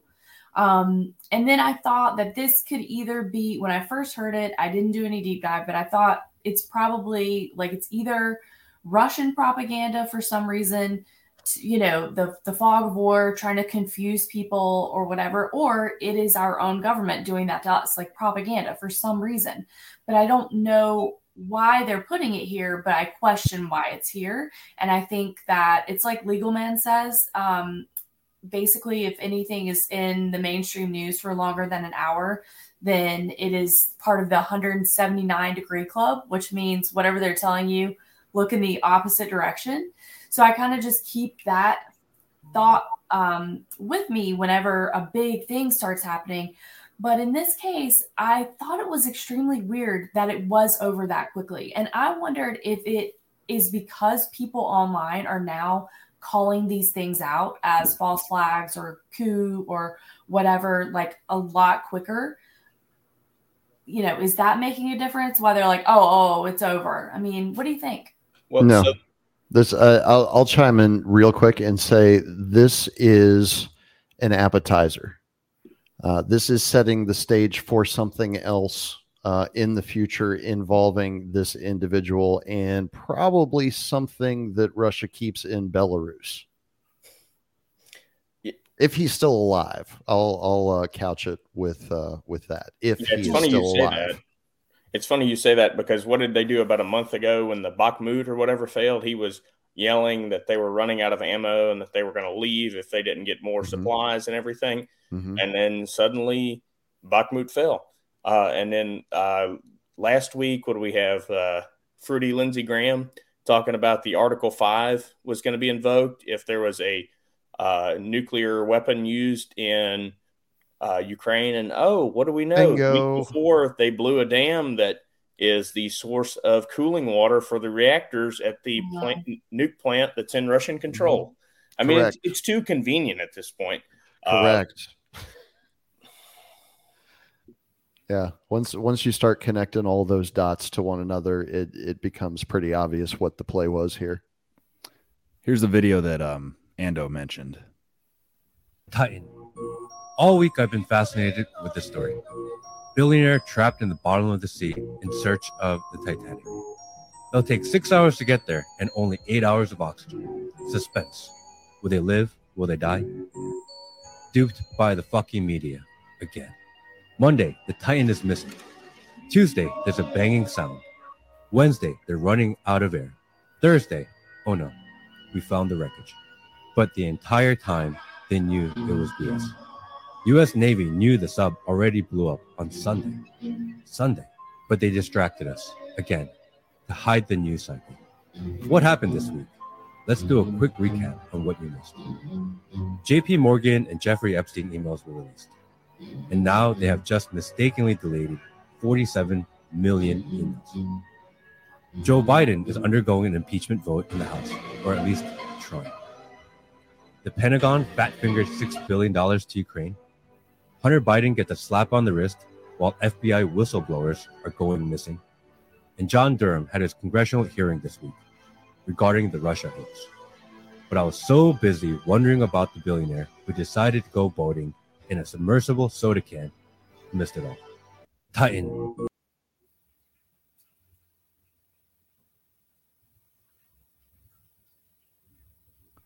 Said that pretty much summed it up. So this submarine had been used several times in the past. Did the U.S. Navy like zap it to make it implode and just to make this news story wallpaper? All over the Supposedly there had been like um warnings about the design.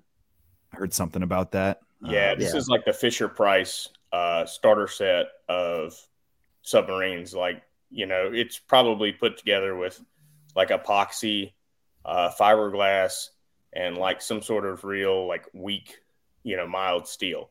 So there were already concerns about it. I mean, you can see the CEO talking about it. He's like, oh, we got this light from Camping World. Like, you know, all the memes about them running the sub with a controller. You know, it's like, oh, it ought to be like an elevator. We just press one button. I mean, this was doomed to fail. Like, I don't, I don't know if y'all know anything about pressure vessels, but like for you to actually have a pressure vessel, there are numerous ways that you certify it. I mean, it's fairly uniform uh, because I mean, it's a fucking bomb. Like, if something goes wrong, it either goes out or it'll crush in. We talked yeah, about but... that Friday. That that it was interesting that they had the uh, the sonic boom story from a few weeks ago with the plane crashing in Virginia. Hmm. Uh, sonic boomed over DC and and freaked everybody out, right? Well, that that is a uh, the the pressure loss there versus the the high pressure of being under the sea, and I think it's really interesting that they they put those two stories in a sequence where they con- contrast. You know.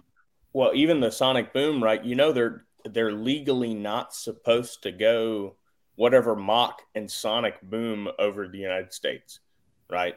They're only supposed to be hitting the afterburners and going that fast if it's, you know, case of emergency, they're scrambling jets. Do we know what kind of uh, plane it was? Commercial, military? That was what a little, just like a little Cessna or something somebody lost control of and went in the side of the mountain. Yeah, it wasn't a prop, but it was a private jet, probably like It was a private uh, jet. It yeah, wasn't a Cessna. seat or something like that. Well, it was it was a Cessna, but it was a Cessna jet. Okay, okay, that's right. I I thought it was a Lear, but I'm not sure. So they have private jets that can go that fast. I suppose, yeah. That that, that is kind of shocking because uh, Well, I don't think it was that fast, right? I mean, there's a lot of stuff in that part of the DC part of the world that's protected airspace. What is it? They call it MOA or MAO or something. like military aircraft only. Yeah. Yeah. Yeah, it was the jet that was deployed to go check on that that made Oh. the sonic boom, right? I I see. Okay. That would make more sense. yeah. that that was my understanding from that story. because Mach 1 is pretty damn quick. Um, we only broke the sound barrier in like the, I mean, I guess it was early in like jet technology, but that, that was the fastest anybody had ever gone on planet Earth was hitting Mach 1, you know, breaking the sound barrier. Was that was that Chuck Yeager or did the Russians beat us on that one too? Not sure. Not sure. I'm not that schooled on the history of it all. Because I know Chuck Yeager was the first American. I don't know if he was the first human to go uh, past Mach one. Yeah. Weird. If only, weird if only we had a device in our hands that we could look these things up. Hmm. Yeah. I don't know, man. It's just it seems like everything's going mad. Like I'm doing an I'm doing an episode tomorrow with a friend of mine, and we're gonna talk about like just the madness, people losing it, you know. And uh like today, dude, I was just having a coffee, like sitting trying to read my book out in front of this coffee shop, trying to find some peace and quiet, basically in this mad city. And and this this crazy probably homeless guy comes over and starts just talking like sits down at the same table as me and is just talking at me and making no goddamn sense. And and at one point i hear him say something about uh, looks kind of fruity kind of gay or whatever. I like looked over at him and i looked around and there was like nobody around. I go are you talking to me? Or are you talking about me? He said yeah. Like all right man. I said have a good one. Peace out. Thanks for fucking my morning up. I was chilling here until you showed up. But people are crazy dude. People are crazy and times are strange as the great bob dylan said. People are strange when you're a stranger. Mm. what should i just been been friends with the crazy homeless guy instead? Then he wouldn't be so strange? No i think he was just just strange you know I would have What- asked him what what tipped him off that you were gay. yeah well Like, probably what- that I, what- what probably that I was outward, reading a book at a coffee shop and he's just like fucking faggot bruh. yeah No, no, man. You went to the Pride Parade yeah. today. Don't lie. yeah, I would have turned it back around on him. I would have been like, "Oh, that's like that's a really superficial reason to think somebody's gay." I was I was wearing my you know support trans kids T-shirt, but I I you know I figured that doesn't say it one way or the other as far as I'm concerned. I just support trans kids. So y'all, if if you want to indicate to homeless men that you're gay, uh, I have a great book for you. Hey Duke 2029 by Michael T. Whistler. Hilarious. Get your books at easypeasy.ittybitty.tips. You'll find a link there. Please support Oh. Mike and buy I his di- book. It- I don't even pay him to say this stuff. It's awesome. yeah. See, I'm I'm I'm a good good promo guy. Yeah. I used to do radio. Yeah, actually, the second edition is going to drop pretty soon. I finally, finally, finally sat down and went through and found the numerous typos that slipped through my first screening process. You know, when you're broke and can't afford to pay an editor, you do your best. But version two See, these are coming soon. the copies. Copy number one with all the typos and all that. The the original print. That's Mm-hmm. going to be selling for like five hundred dollars on the internet years from now. There's only about 50 of them out there. So So when is book two Cha-ching. coming? Because thinking about the real starting. I've been I've been mulling around a few ideas, but yeah, this summer I might I might do another. Um, debating, you know, do I want to go like sci-fi? Do I want to go espionage? Maybe both. Um, yeah, the last one was sort of like a dystopian modern western, and uh, yeah, so I want to go a different direction with the next one, but we'll see. Ooh, I got one. yeah. Lesbianage. Ooh. what like uh still read that. Sorry. like double agent rug munchers? We could call it that. Yeah, yeah, that's a great name. I think it'll sell. It'll sell like Hey. hotcakes. Yeah. If you're lucky, you can write a, a couple of sci-fi novels, and you'll gain a huge following, and then you can start your own religion and become some wild millionaire, powerful guy. Well, I think the middle of the earth is still um open for grabs. So I'm gonna do the middle of the earth. No, no, somebody got that. No, that was Middle Earth, not the middle of the earth. I What know where about your head's Little at. Earth. What Whittle? Just Little, Earth. It, Lit- It's yeah. It's just Earth, but it's everybody's smaller and everything's smaller. It's exact same otherwise. Dude, did you see that? Uh, that was a that was a uh, uh, episode of. Um, come on, what was that cla that classic old TV show with all the sci-fi uh, and uh, Star twisty? Trek? No, uh, Twilight Zone. Twilight Zone. That was an old Twilight Zone episode where you had it. It showed uh, this lady in a house, and there was no talking. And then a weird aliens showed up and landed their craft in her attic, and little tiny aliens came out and were shooting at her with these tiny guns. And she went up in the attic and she smashed the the UFO with a big rock, and it panned over to the side and it said like uh, USAF along the edge of the UFO. So it was implying that yeah, the, U.S. had sent a ship into space and landed on an alien planet full of giants, and that was like the weird twist. Huh. I never did watch any uh, Twilight Zone personally. I was more an X Files guy. Twilight Oh, you gotta, yeah, you gotta go find the original and watch some of those episodes. Absolutely. uh, speaking of aliens, has anybody besides me been to Roswell? Mm-mm. No. Oh It's man, terrible. It's, uh, it is. It is. But so there's lame. no doubt that something got covered up. It's actually outside of the alien shit. It's actually a pretty cool place to be because you're close to a lot of cool shit. I think there's a bottomless Did you find? lake. Did you find Uh, something other than Applebee's to do? uh, no, no, I actually uh, I ate soup in my room. Uh, Oh, big money right that there. you Wild ordered from man. Applebee's.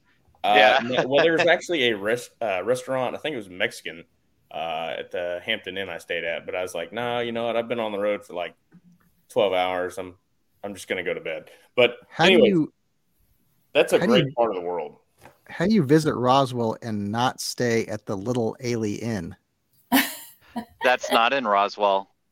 That's not that's in in, uh, Roswell. that's in that's in Nevada. That's in uh I forgot the name of the city, but it's it's in Nevada. That's it's the one that's close to Area 51. Yeah. Uh, Rachel, Okay. Nevada, I believe. It might be something like that. yeah. Uh, but here's the thing on Roswell: the crash, supposed crash. We don't know if it was a crash or not, right? Right? Y'all are with me on that. I, I think there was this- something that happened there, right? Okay, the supposed crash happened miles and miles away from Roswell. The reason why Roswell gets credit for it is because that's where the uh, where the Air Force base is. Mhm. So they they took the remains of the thing that they crashed. Uh, oops. I mean, you know, so they crashed their own equipment is my theory, and went and recovered it and made this whole thing up because they need they need that mythology out there. And you know, it, it's still. I mean, they're still trying to profit off of this uh, this whole alien psyop that they've been doing. They've been doing this since when? Uh, uh, before the let's see, War of the Worlds was the first one, right?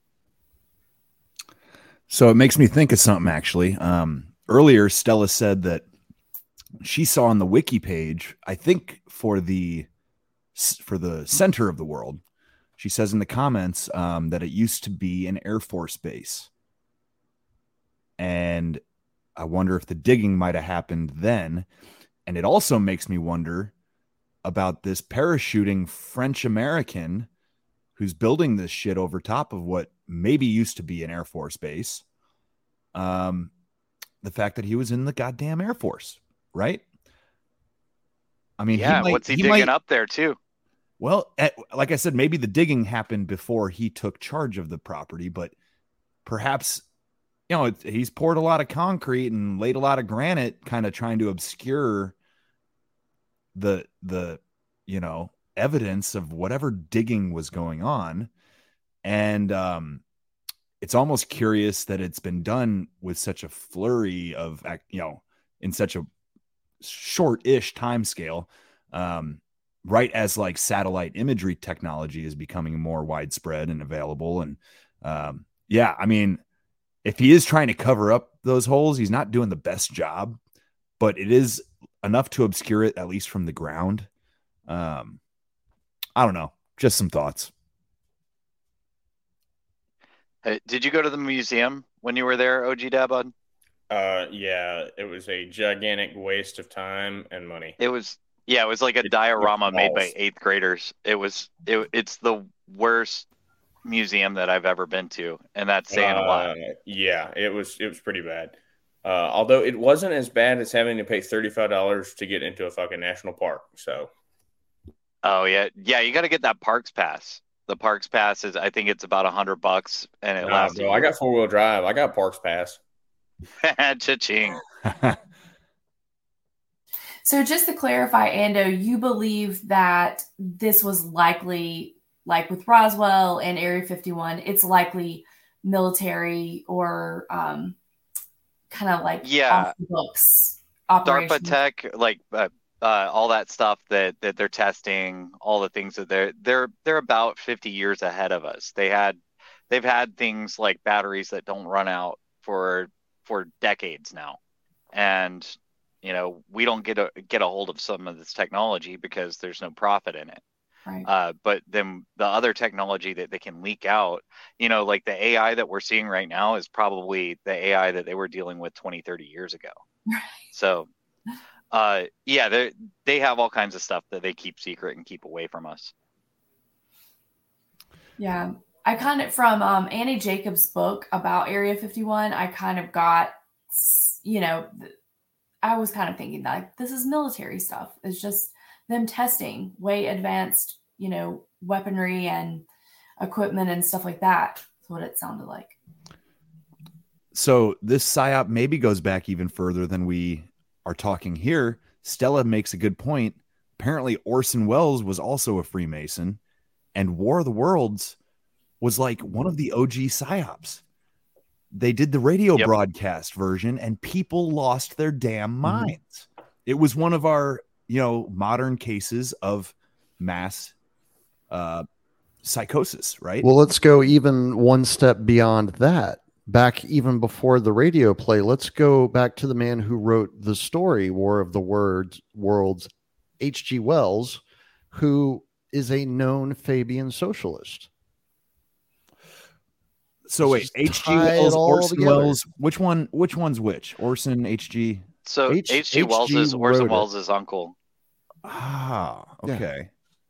and uh, and Corbett did an amazing job of of covering War of the Worlds. I highly recommend that. So go to the CorbettReport.com or CorbettReport.com. Don't say the Corbett Report. CorbettReport.com. look for War of the Worlds in the search. It's hard to find the search sometimes if you don't know what you're doing, but there is a search, and go get it and learn some stuff. So Yeah, you think it- you think he was um like a government spook or just like a deep state like that's the thing. I like I think there's almost a separation, right? Well, with with the Wells- government, the yeah, deep state H.G. and, and the, I was going to say wrote- the, the secret societies and all that shit. Sorry. Yeah, yeah. well. H.G. Wells also wrote a book called The Open Conspiracy, in in which was laid out the plan that uh, will unfold over the course of time in order to lead all of humanity into a one world technocratic state. So. Uh, when you factor in War of the Worlds as part of the psychological operation of herding the population in the direction that they want them to go, it all kind of starts to fall into place. You know, as usual, this forum never disappoints me. You know, like we each bring a little something different, right? I I did not think we'd end up talking about War of the Worlds with where we started, the center of the world. You know how funny. It's just like this overlap of I hate to say it, but like literature, uh, and you know, the whole there's the children's book that foretells the building of the center of the world, and there's H.G. Wells talking about the open conspiracy, and like like these people are so proud of their endeavors that they tell us bluntly about it. We just don't take them seriously. Revelation of the method. Mm-hmm. And I guess they don't want us to necessarily take them too seriously so they can keep doing it. Well, that part of it is that if you if they tell you that they're doing it, they're openly telling you that they're doing it, and you don't stop them, then you're consenting. It's it's a weird thing with the way that they do their magic. Almost a dark a it. dark contract of some kind a verbal Yeah. dark contract. Like like the guy said um analyzing like the layout of the center of the world he said um it was an interesting little tangent. I've never watched any of this guy's videos before but i think i'll go through and see other stuff he's covered because i liked him even though he's a bit out there with some of it. Uh, but he says you know this is what i'm telling you guys about like don't trust the leaders. They don't have your best interest at heart. And when you vote you consent to it all. Like, why do you think it's become so common for people to be repulsed by the idea of voting? Because they don't want to consent to what's being done. And yeah, man, there there is something like part of his analysis of the children's book. There was a page where where you know Coe, the the mm-hmm. good dragon, is standing next to like his father, who is like a a judge and lawyer type dragon and he has these books that are like fireproof which is foretelling of the granite slabs and he is you know the books he's standing over are like history law like fashion. It was like a weird like four or five different books and it was all like dragon history dragon law dragon fashion whatever. But like it's it's interesting to think that like the legal system is kind of the domain of the wicked, right? And these contracts. That's all I yeah and and back to kind of the consent aspect of it like we've been talking about like you have to invite the vampire in but many people do in their in their willful ignorance of what is right in front of their face hmm Same with the devil. You gotta you gotta sell your soul. It's a it's an agreement. mm-hmm. You know, um, makes me And think. you that- do it on a checker floor. Huh. Yeah, I'll stay out of the Mormon lodges. Hey, if you do go to the center of the world, Ando, just like, just tread lightly. Like, don't stand on the checkerboard and shit. Oh no, I will not be doing that. Yeah. God, that'd be I- so fascinating if you did go. Give us a good report if you do. I say immerse yourself. Go experience as much as you can. I mean, how else are we going to know what what's going on over there? Well, I'm afraid of unwittingly inviting in the vampire, right? I'm afraid if you look into that Jacques dude's eyes too long, you know, a demon's going to split in two and jump into your body from his, you know, like that's why I'm like, I don't think I would ever go there. It feels like a very unholy place. You shouldn't go there because it's in California. sure. Excellent point. well, we've been going a couple hours. Anybody got any uh any more topics for us before we start winding her down? I got two things I wanted to just mention.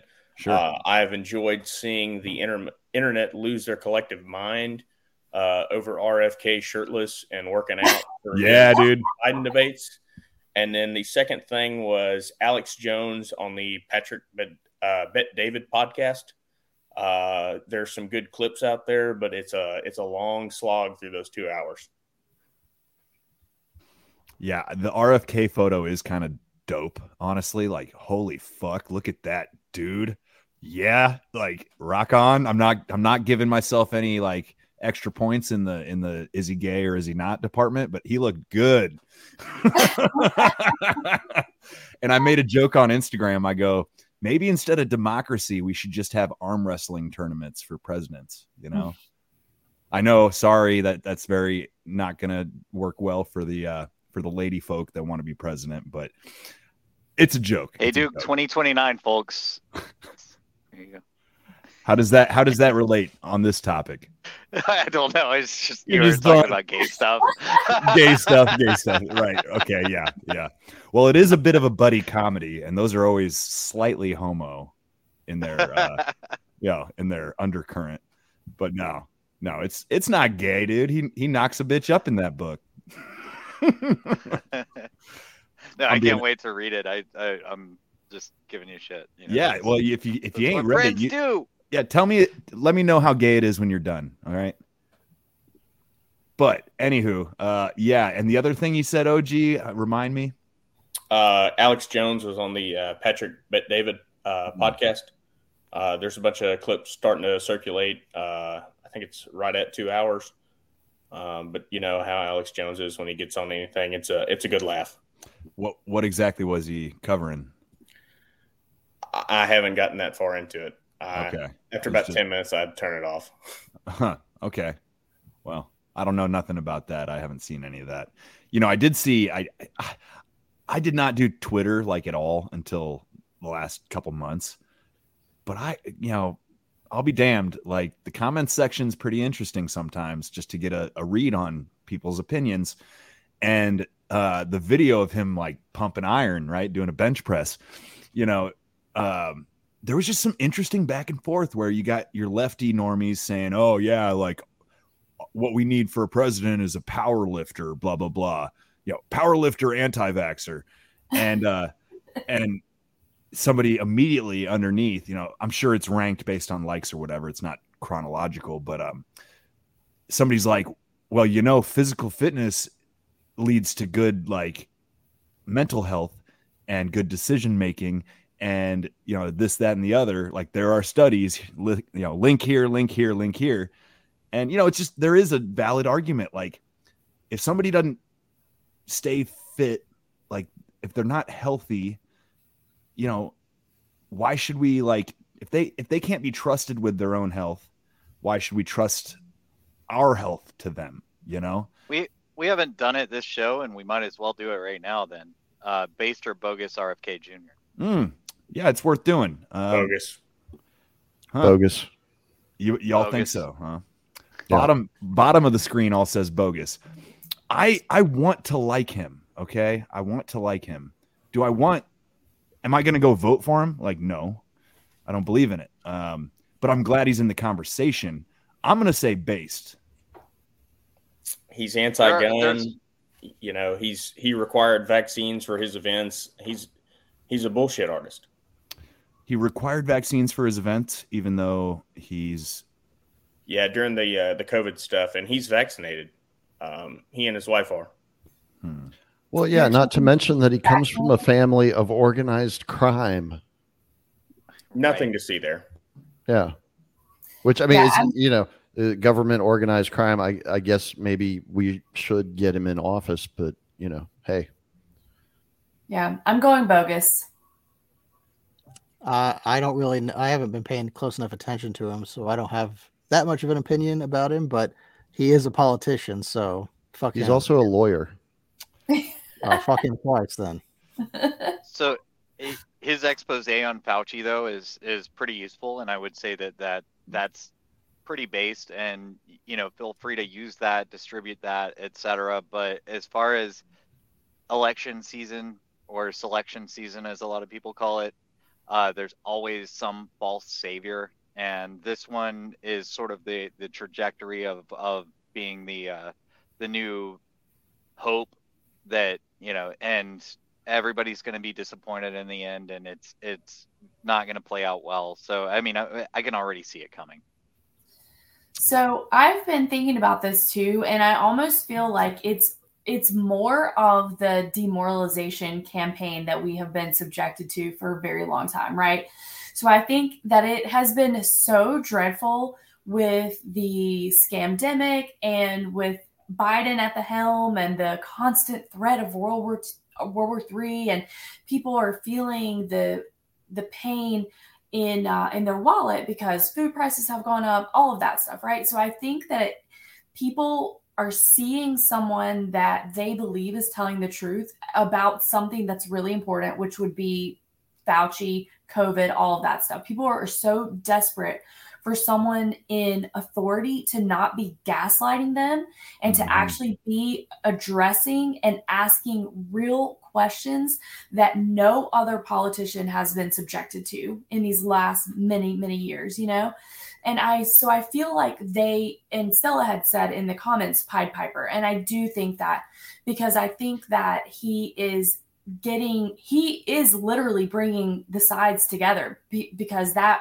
was a, a lot of different people that didn't believe what was happening so i almost feel like they are going to bernie sanders him but he will be popular with such a bigger crowd. And then I think that you're going to have like four more years of Biden or something like that, or like um, Buttigieg or something. You know, I think that that is going to be what is kind of. God, please no. I You have a, think- yeah, I think that's a reasonable point that it would almost split the Republican vote more than it would- Exactly. Yeah. And that's what I was going to say. So I think we'll have four more years of a Biden esque situation. And then I think that they have been working on fracturing the conservative party, right? And it definitely started with with Trump because you have um, RINOs, you have never Trumpers, you have um, MAGA extremists that are the domestic terrorists, and and we all know with like OKC that narrative has been laid and um, been you know being laid out for us for a very long time. So i think that was the goal. So they've been working on fracturing and like shattering like a piece of glass in every every way right? Like they're even doing that to the lgbtq community right? If you're just a, a gay person or a lesbian person and you don't understand the trans situation then they're calling you a TERF and they're they're kind of almost lumping you in with domestic terrorist extremists because you have an opinion that is different than that. So I think it's part of a fracturing campaign, but I do think that splitting the Republican Party is an important goal. So I think they're going to be accomplishing that with this. Then they're going to further the demoralization campaign with a horrible president again.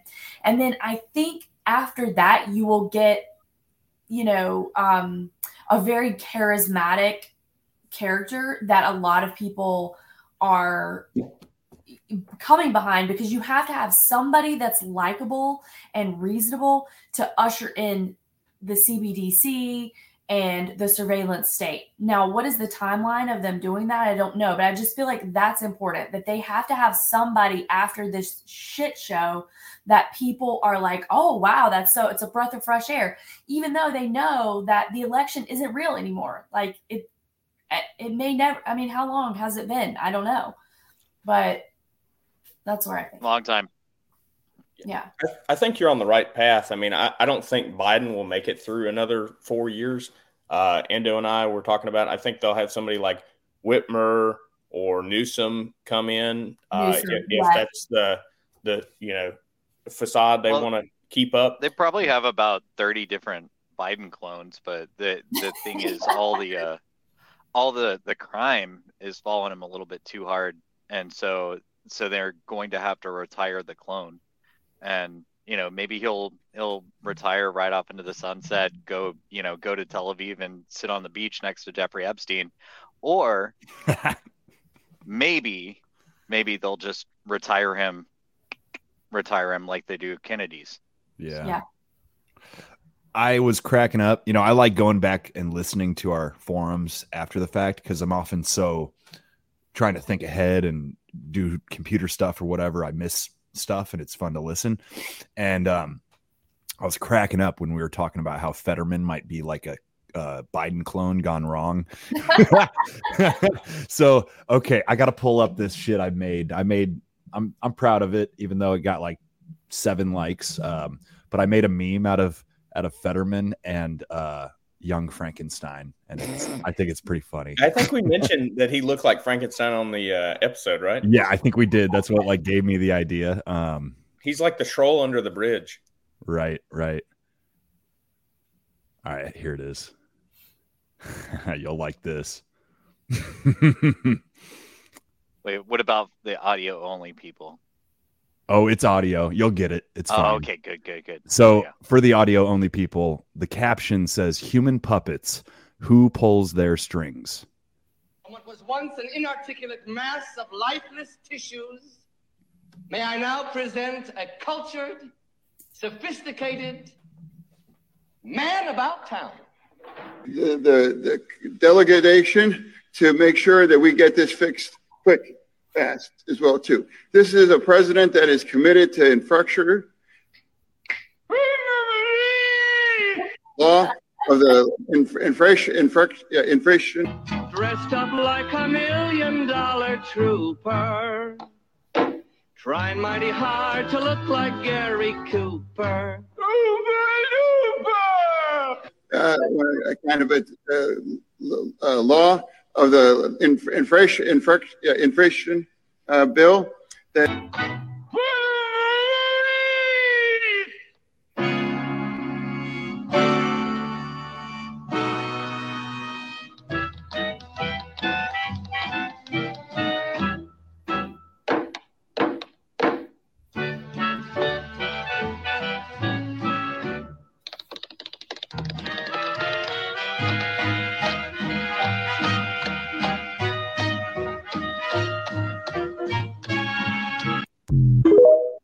So yeah, that was just me being silly or whatever. But like, there was something about the uh, Gene Wilder, and I'm trying to remember the other guy's name, Peter something.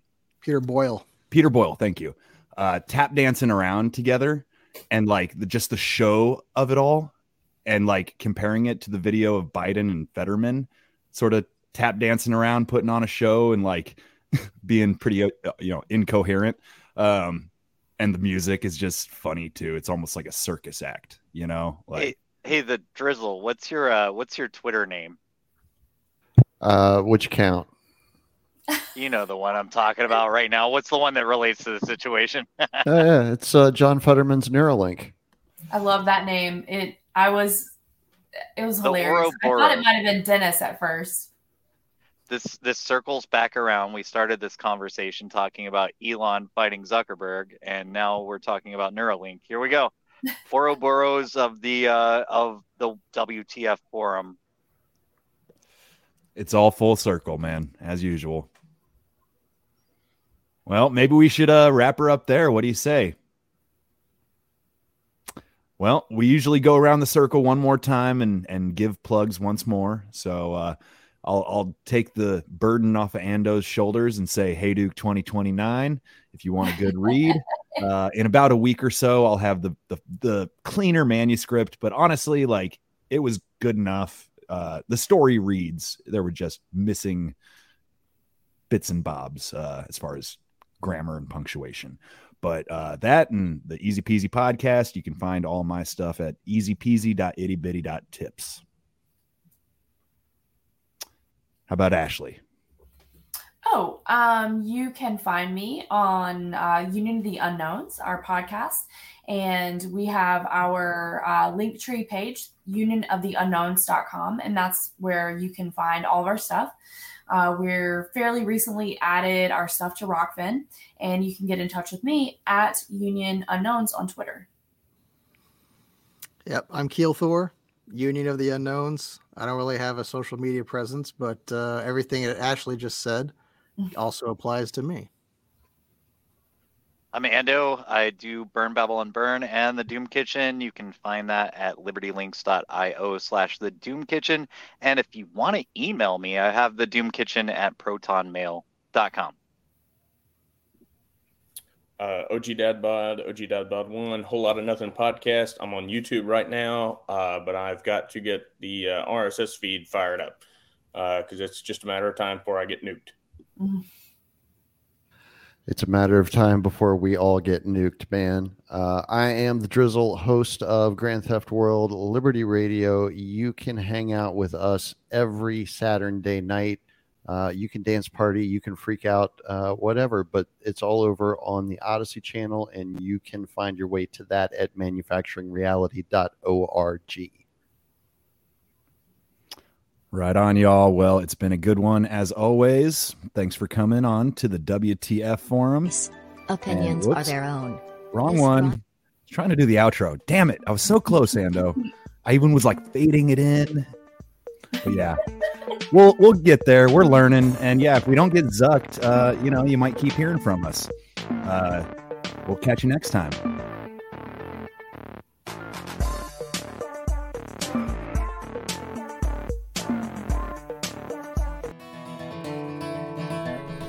If you would like to donate to the Easy Peasy podcast, please go to easypeasy.ittybitty.tips. Thanks for listening.